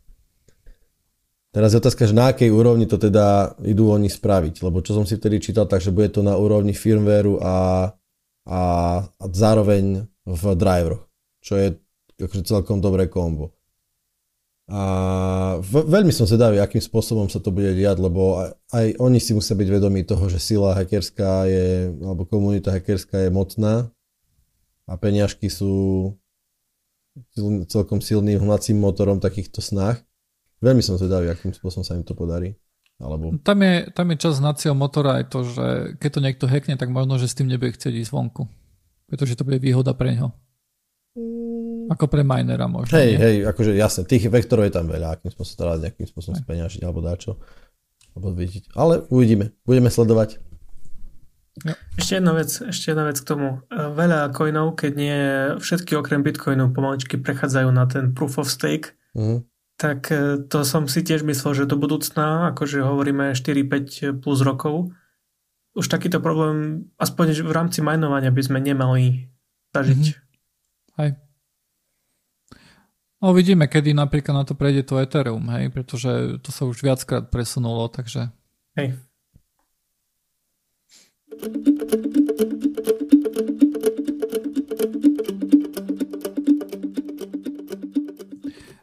Poznáte chalani WebAssembly? Z počutia.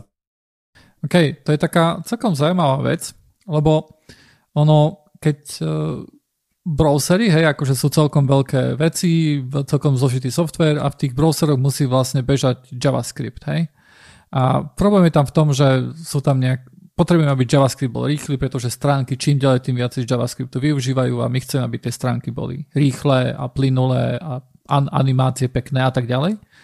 A Zároveň napríklad chceme, aby jeden tab nemohol ovplyvňovať druhý tab kvôli security, hej? Že keď máš v jednom tabe Tatra banku, hej, tak aby si nemohol z, druhej, z druhého tabu ti niekto cez Gmail, cez JavaScript ošahávať druhý tab, hej? A ono, čo vzhľadom, vďaka tomu to akože vzniklo, sú vlastne v tých, v tých browseroch je niečo, čo, je, čo rieši podobné problémy ako virtuálky. Hej? Ako virtual machine, ako keď si spustíš nejaký VMware na kompe alebo VirtualBox alebo niečo podobné. Že jednoducho je tam nejaká kontajnerizácia vyložene, hej, že jeden, jeden tab nemôže zasahnúť do druhého a je tam nejaký just-in-time compiler, hej, ktorý to veľmi rýchlo sa snaží všetko spustiť a fa- rýchlo tam fičať. A ono toho vzniklo nakoniec niečo také, že že ono v tých, v tých browseroch sú ako keby také malé virtuálky alebo také virtual machines, hej. Sú trošku iné ako normálne virtuálky, hej, samozrejme, pretože virtuálky sa snažia napodobniť hardware, na ktorom beží potom nejaký operačný systém. A tu nás sú to skôr nejaké virtuálky, ktoré majú nejaký stack machine alebo niečo také. A v poslednom čase sa akože do tohto celkom tlačilo a realita bola taká, že, že chvíľku to vyzeralo, že OK, že toto je budúcnosť webu. Hej, že my už nebudeme na tých web stránkach JavaScript, ktorý je jednoducho vlastne text, hej, a ten, ten browser ho musí skompilovať, aby ho potom mohol bežať. Hej, a tá kompilácia niečo stojí, to, to nie je to úplne ideálny ten performance, hej, ktorý by sa z toho dal vybiť. My to aj vidíme, že stránky sú pomalé, jednoducho, hej, keď sa pozrieš na to, tak keď si pozrieš, aký rýchly máš počítač, aké rýchlo vedia byť aplikácie, tak stránky sú pomalé. No ale tento WebAssembler je vlastne niečo, že ono ti to skompiluje priamo do toho jazyka tej virtuálnej mašiny, ktorá beží v tom browseri. Hej? Teda tam odpadne ten bod, že hej, ja tu mám JavaScript, ten si musím prepísať do, do svojho kódu, aby som to rýchlo vedel spustiť. Hej? Čiže rovno je to ten kód, ktorý si vie spustiť. Ono to má výhodu v tom, že vďaka tomu je, ten, je, je to veľmi rýchle. Hej? Veľmi rýchlo to vie spustiť, veľmi rýchlo to vie vyrátavať. A ono sa to používa už aj teraz na webe, ale nie je tak veľmi, lebo väčšinou akože na tých stránkach nepotrebuješ až tak veľmi ten performance výpočtový. Takže ono sa to používa na stránkach, kde akože fakt potrebuješ mať rýchly ten performance, tak tam vidíš niekedy si pozrieš source, hej, pozrieš si, že aké fajly sú tam a vidíš tam nejaký WASM, hej, ako web assembler. A toto vyzerá, že že, že toto nebude nejaká budúcnosť, lebo ten JavaScript je dosť rozšírený na to, hej, a Java, ty, ty jednoducho nepíšeš v JavaScripte ten WebAssembly, ale píšeš to buď v C alebo v nejakom v raste, hej, tam je tiež veľký hráč v tomto. No a o, tu nám vyzerá, že, že tu nás sme jednoducho dospeli ku nejakému bodu, že kde jednoducho ten JavaScript je dosť rýchly na to a keď potrebujeme niečo veľmi rýchle, tak ideme do toho WebAssembleru, ale nie je to také, že všetko bude vo WebAssembleri, aspoň to tak nevyzerá. Ale veľa firm si, moment, si povedalo, že počkať, že teraz je taká veľká vec, že existuje, volá sa to, že Node.js a to je, že si pustíš ako keby ten browserský Java engine na servery a to vieš normálne akože bežať v tom backend, hej. Výhodu to má to, že niekto, kto vie písať JavaScript a bež, robí web stránky, tak odrazu vie urobiť databázu v tom alebo nejakú takú akože jadovinu, hej, na backende. No a veľa firm si povedalo, že ale tam už ten performance chýba. Hej, v tom Node.js. Akože v tom browseri to netreba, lebo tam akože veľa ľudí vie ten JavaScript a tak ďalej, ale tam na tom backende, tam by sa to fakt zišlo. A tak sa zišli o, Microsoft, ARM, o, potom Embark Studios, Google o, a ešte nejakí menší hráči a si povedali, že OK, že my urobíme nejaký Bytecode Alliance a nie je to jediná aliancia, ktorá vzniká, ktorá, ktorá vznikla v posledných rokoch ohľadom tohto tu. A je to, že WebAssembly budeme bežať u nás na serveroch a bude to nejaká serverless vec, hej, to znamená, že vy, si, vy keď chcete niečo bežať, vy si u nás nemusíte zaplatiť server, vy nám pošlete len kód, my to spustíme v tom v, tom, v tej virtuálke toho browsera, ako keby, hej, je, je zaručené, že jedna virtuálka nebude šahať do druhej virtuálky kvôli tomu, že to je ako taby na browseri, hej, a bude to bežať na našom servi a vy si tam môžete robiť kade čo, čo len chcete a je to bezpečné pre nás, je to bezpečné pre vás a bude to aj rýchle vďaka tomuto tu WebAssembleru. No a to je asi tak všetko, čo som o tom chcel povedať. Len to, že že sa tlačí tu na celkom akože na tú pílu a vyzerá, že serverless, hej, akože AWS AWS je jeden z veľkých hráčov, ktorý v tomto tu chýba zatiaľ. Hej? Lebo oni už majú nejakú serverless technológiu, ktorú, ktorú akože oni riešia, hej, ktorí majú. Ale veľa akože týchto ostatných hráčov, ako je Microsoft a Google, tak si viem celkom predstaviť, že tento WebAssembly, že to bude veľká vec možno na poli serverless uh, služieb, hej? Serverless služieb a takisto ako takisto ako Node, áno, áno, áno, asi iba serverless, lebo Node.js to nenahradil, lebo výhoda Node.js bola tá, že niekto, kto vedel frontend programovať, odrazu mohol aj backend programovať, hej? Dá sa povedať, že to je aplikačný kontajner? Je to, neviem, neviem, čo je aplikačný kontajner, ale možno by sa to dalo nazvať ako nejaký mikrokontajner, hej? No, hm. Vieš, lebo normálne v aplika- aplikačný kontajner je napríklad Docker, hej? Tam si spustíš nuka aplikáciu nejakú. No nie je to, A vieš, na... Docker nie je úplne aplikačný kontajner, vieš, to je skôr platformový kontajner. Lebo pra... oh, ja by som hej? to tak nazval, vieš, lebo proste Docker, vieš, Docker, mm, ja by som, dobre, spýtam sa inač. Hej, povedal si, že, že ten WebAssembly nejakým spôsobom, ako keby ty do istej miery kontajn, alebo nie kontajn, spustíš nejakú virtuálku, spustíš ju v browseri? Áno? Po, po, povedzme, akože v skutočnosti na tých serveroch nebude bežať Chrome browser, hej, akože tam na nejakom monitore Nie, nie, to, to je to, to je nejaký engine, proste to je zase nejaký áno, kus, áno, to engine, je úplne podstatné, že či to je v Chrome. Ide, ide o to, že, že nechcem ani povedať, že to je sandbox, nie je to, je to proste nejaký, kont, akože núka sa tam to úplne, že to, je to, beží to v nejakom kontajneri proste, hej, a ten kontajner to znamená, že máš procesne, nie procesne, systémovo oddelené, ale teraz otázka, že ako, na nejakej vrstve si od niečoho oddelený, hej, no teraz, keď, lebo virtuálka na VMware, vieš, na VMware je takisto kontajner, hej, len na, na procesore dá sa povedať. Si oddelený na úrovni procesora. Teraz, keď, e, keď máš Docker, tak zdieľaš nejakým spôsobom platformu, hej, na, na Linuxe ti beží množstvo Dockerov a e, Docker Engine im umožní, že môžu pristúpať k nejakým resursom priamo po tej platformy, ale v princípe sú oddelené z pohľadu file systému, sú oddelené z pohľadu mm, procesov, hej, a teraz si zober, že teraz máme akože aplikačný mik- mikrokontajner, tak kde je tá úroveň, kde, akože kde prebieha tá kontajn, akože to oddelenie, na akej úrovni? V kóde? Je to, je to stále platforma, ale rozdiel je v tom, že, že, ten, že pri tom Dockery tam stále je tá platforma OS-ková. Hej? stále tie aplikácie v tom, v tom kontajneri vlastne existuje file systém, hej? Existuje, existuje veľa vecí, hej, akože kde využívaš heap alokácie, kde si alokuješ pamäť, pýtaš od, proces, od operačného systému, že daj mi pamäť tam a tam, hej. To sú všetko veci, ktoré, kde, sa, kde je nejaký management, hej. Ale pri týchto, pri týchto WebAssembly veciach, alebo pri tej, pri, pri, tej, pri tej vízii tejto bytecode aliancie, by to vyzeralo nejak tak, že ty máš že, že, to máš, že to máš zjednodušené, lebo tá aplikácia musí štartnúť, hej? v tom kontajneri. A to je, to je niečo, čo potrebuješ inicializovať pamäť, potrebuješ robiť veľa vecí, ktoré sú vyžadované kvôli tomu, že sa tvári, že pod tým je OS, hej? že predtým je operačný systém. Ale keď, tuto, ten, keď nemáš toľko balastu pod týmto všetkým, hej, presne ako JavaScript, hej, JavaScript, keď ideš na nejakú stránku, tak nevidíš, že booting JavaScript, hej. Nie, loadne a beží, hej.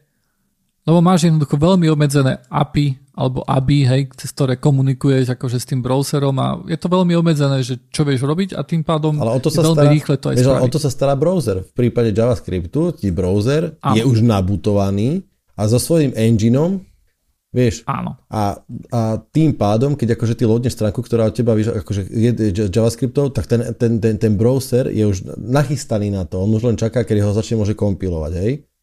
Ten JavaScript. A v prípade takéhoto WebAssembly, ja, to, ja si to predstavím veľmi podobne v princípe, že tebe pôjde nejaká aplikácia, či nejaký aplikačný kontajner, v ktorom sa budú spúšťať ako keby, ako keby snippety mikrokódu, ktoré, alebo kódu, hej, a, a celý ten engine tej aplikácie, ktorá akože bude tieto aplikačné kontajnery WebAssemblyské spúšťať, už bude doslova nachystaná na to, aby to akože kompilovala na základe nejakých eventov, hej, myslím si, takto si to predstavujem.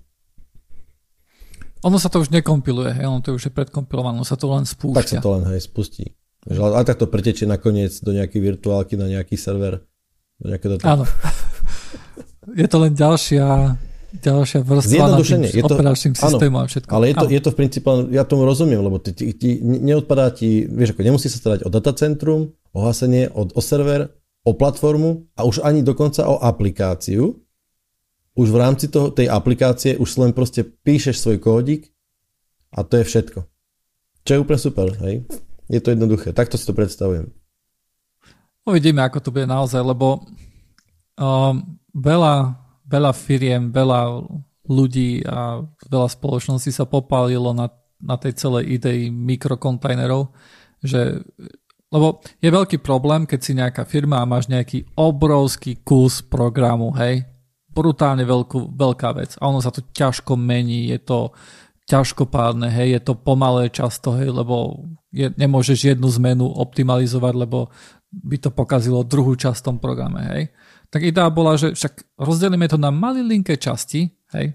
Ono za to, ono stále sú také vlny, však poznáme si, poznáme mikrokernely a tak ďalej, hej, bajné mikrokernely, ktoré prídu a nás raz zachránia od všetkého.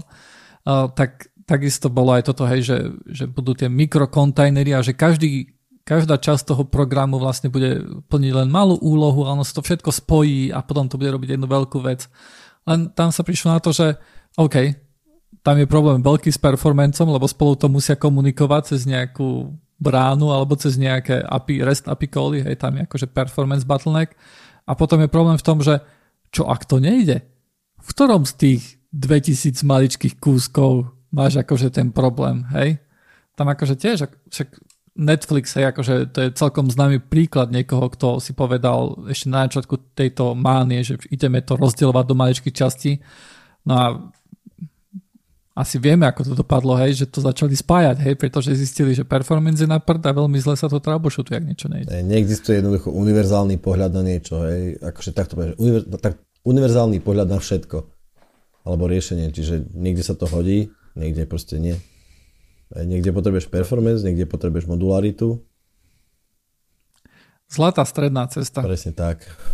Vieš, ako Windows kernel, hej, tiež je to makrokernel, ale tiež zvládne veci ako mikrokernel. Padne ti driver na grafiku a nereštartne ti, hej. Blikne ti obrazovka a sa relovne driver, hej. To je vec, ktorá bola, vieš, ktoré bola, kedy bolo, že OK, toto je mikrokernel. Hej, ale nie, asi málo kto by nazval, že anti-kernel vo Windowse, že to je mikrokernel. nejaká zlatá, zlatá stredná cesta. Tak sme na konci desiatej časti Joinitu. A, a, Ačkovej časti, A tej časti. A, ako máš hex, hej, má, máš, máš decimálny systém, hej, to je 1, 2, 3, 4, 5, 6, 7, 8, 9 a potom máš hex. Šest, a to je, 16 je sústave, proste máš 9 a B, C, D, F. Hej, až potom ide 10. Teda keby si povedal 10, to by bolo ako keby sme 16. časť, ale my sme len A tá časť. Lebo IT je to kvôli tomu, že máš binárny systém jednotky a nuly, hej, a desiatka nie je dobrá, akože, lebo to není násobok dvojky, ale 16 je. Takže by sme mali, mali, by, mali by sme byť A časť, čo je desiata v skutočnosti, akože deci. ale v hexe sme A. Takže sme na konci podcastu Join It A a ja by ano? som ešte chcel poďakovať Dušanovi a Vladovi za super konverzáciu a počujeme sa o týždeň. Jo, majte sa. Čau, čau.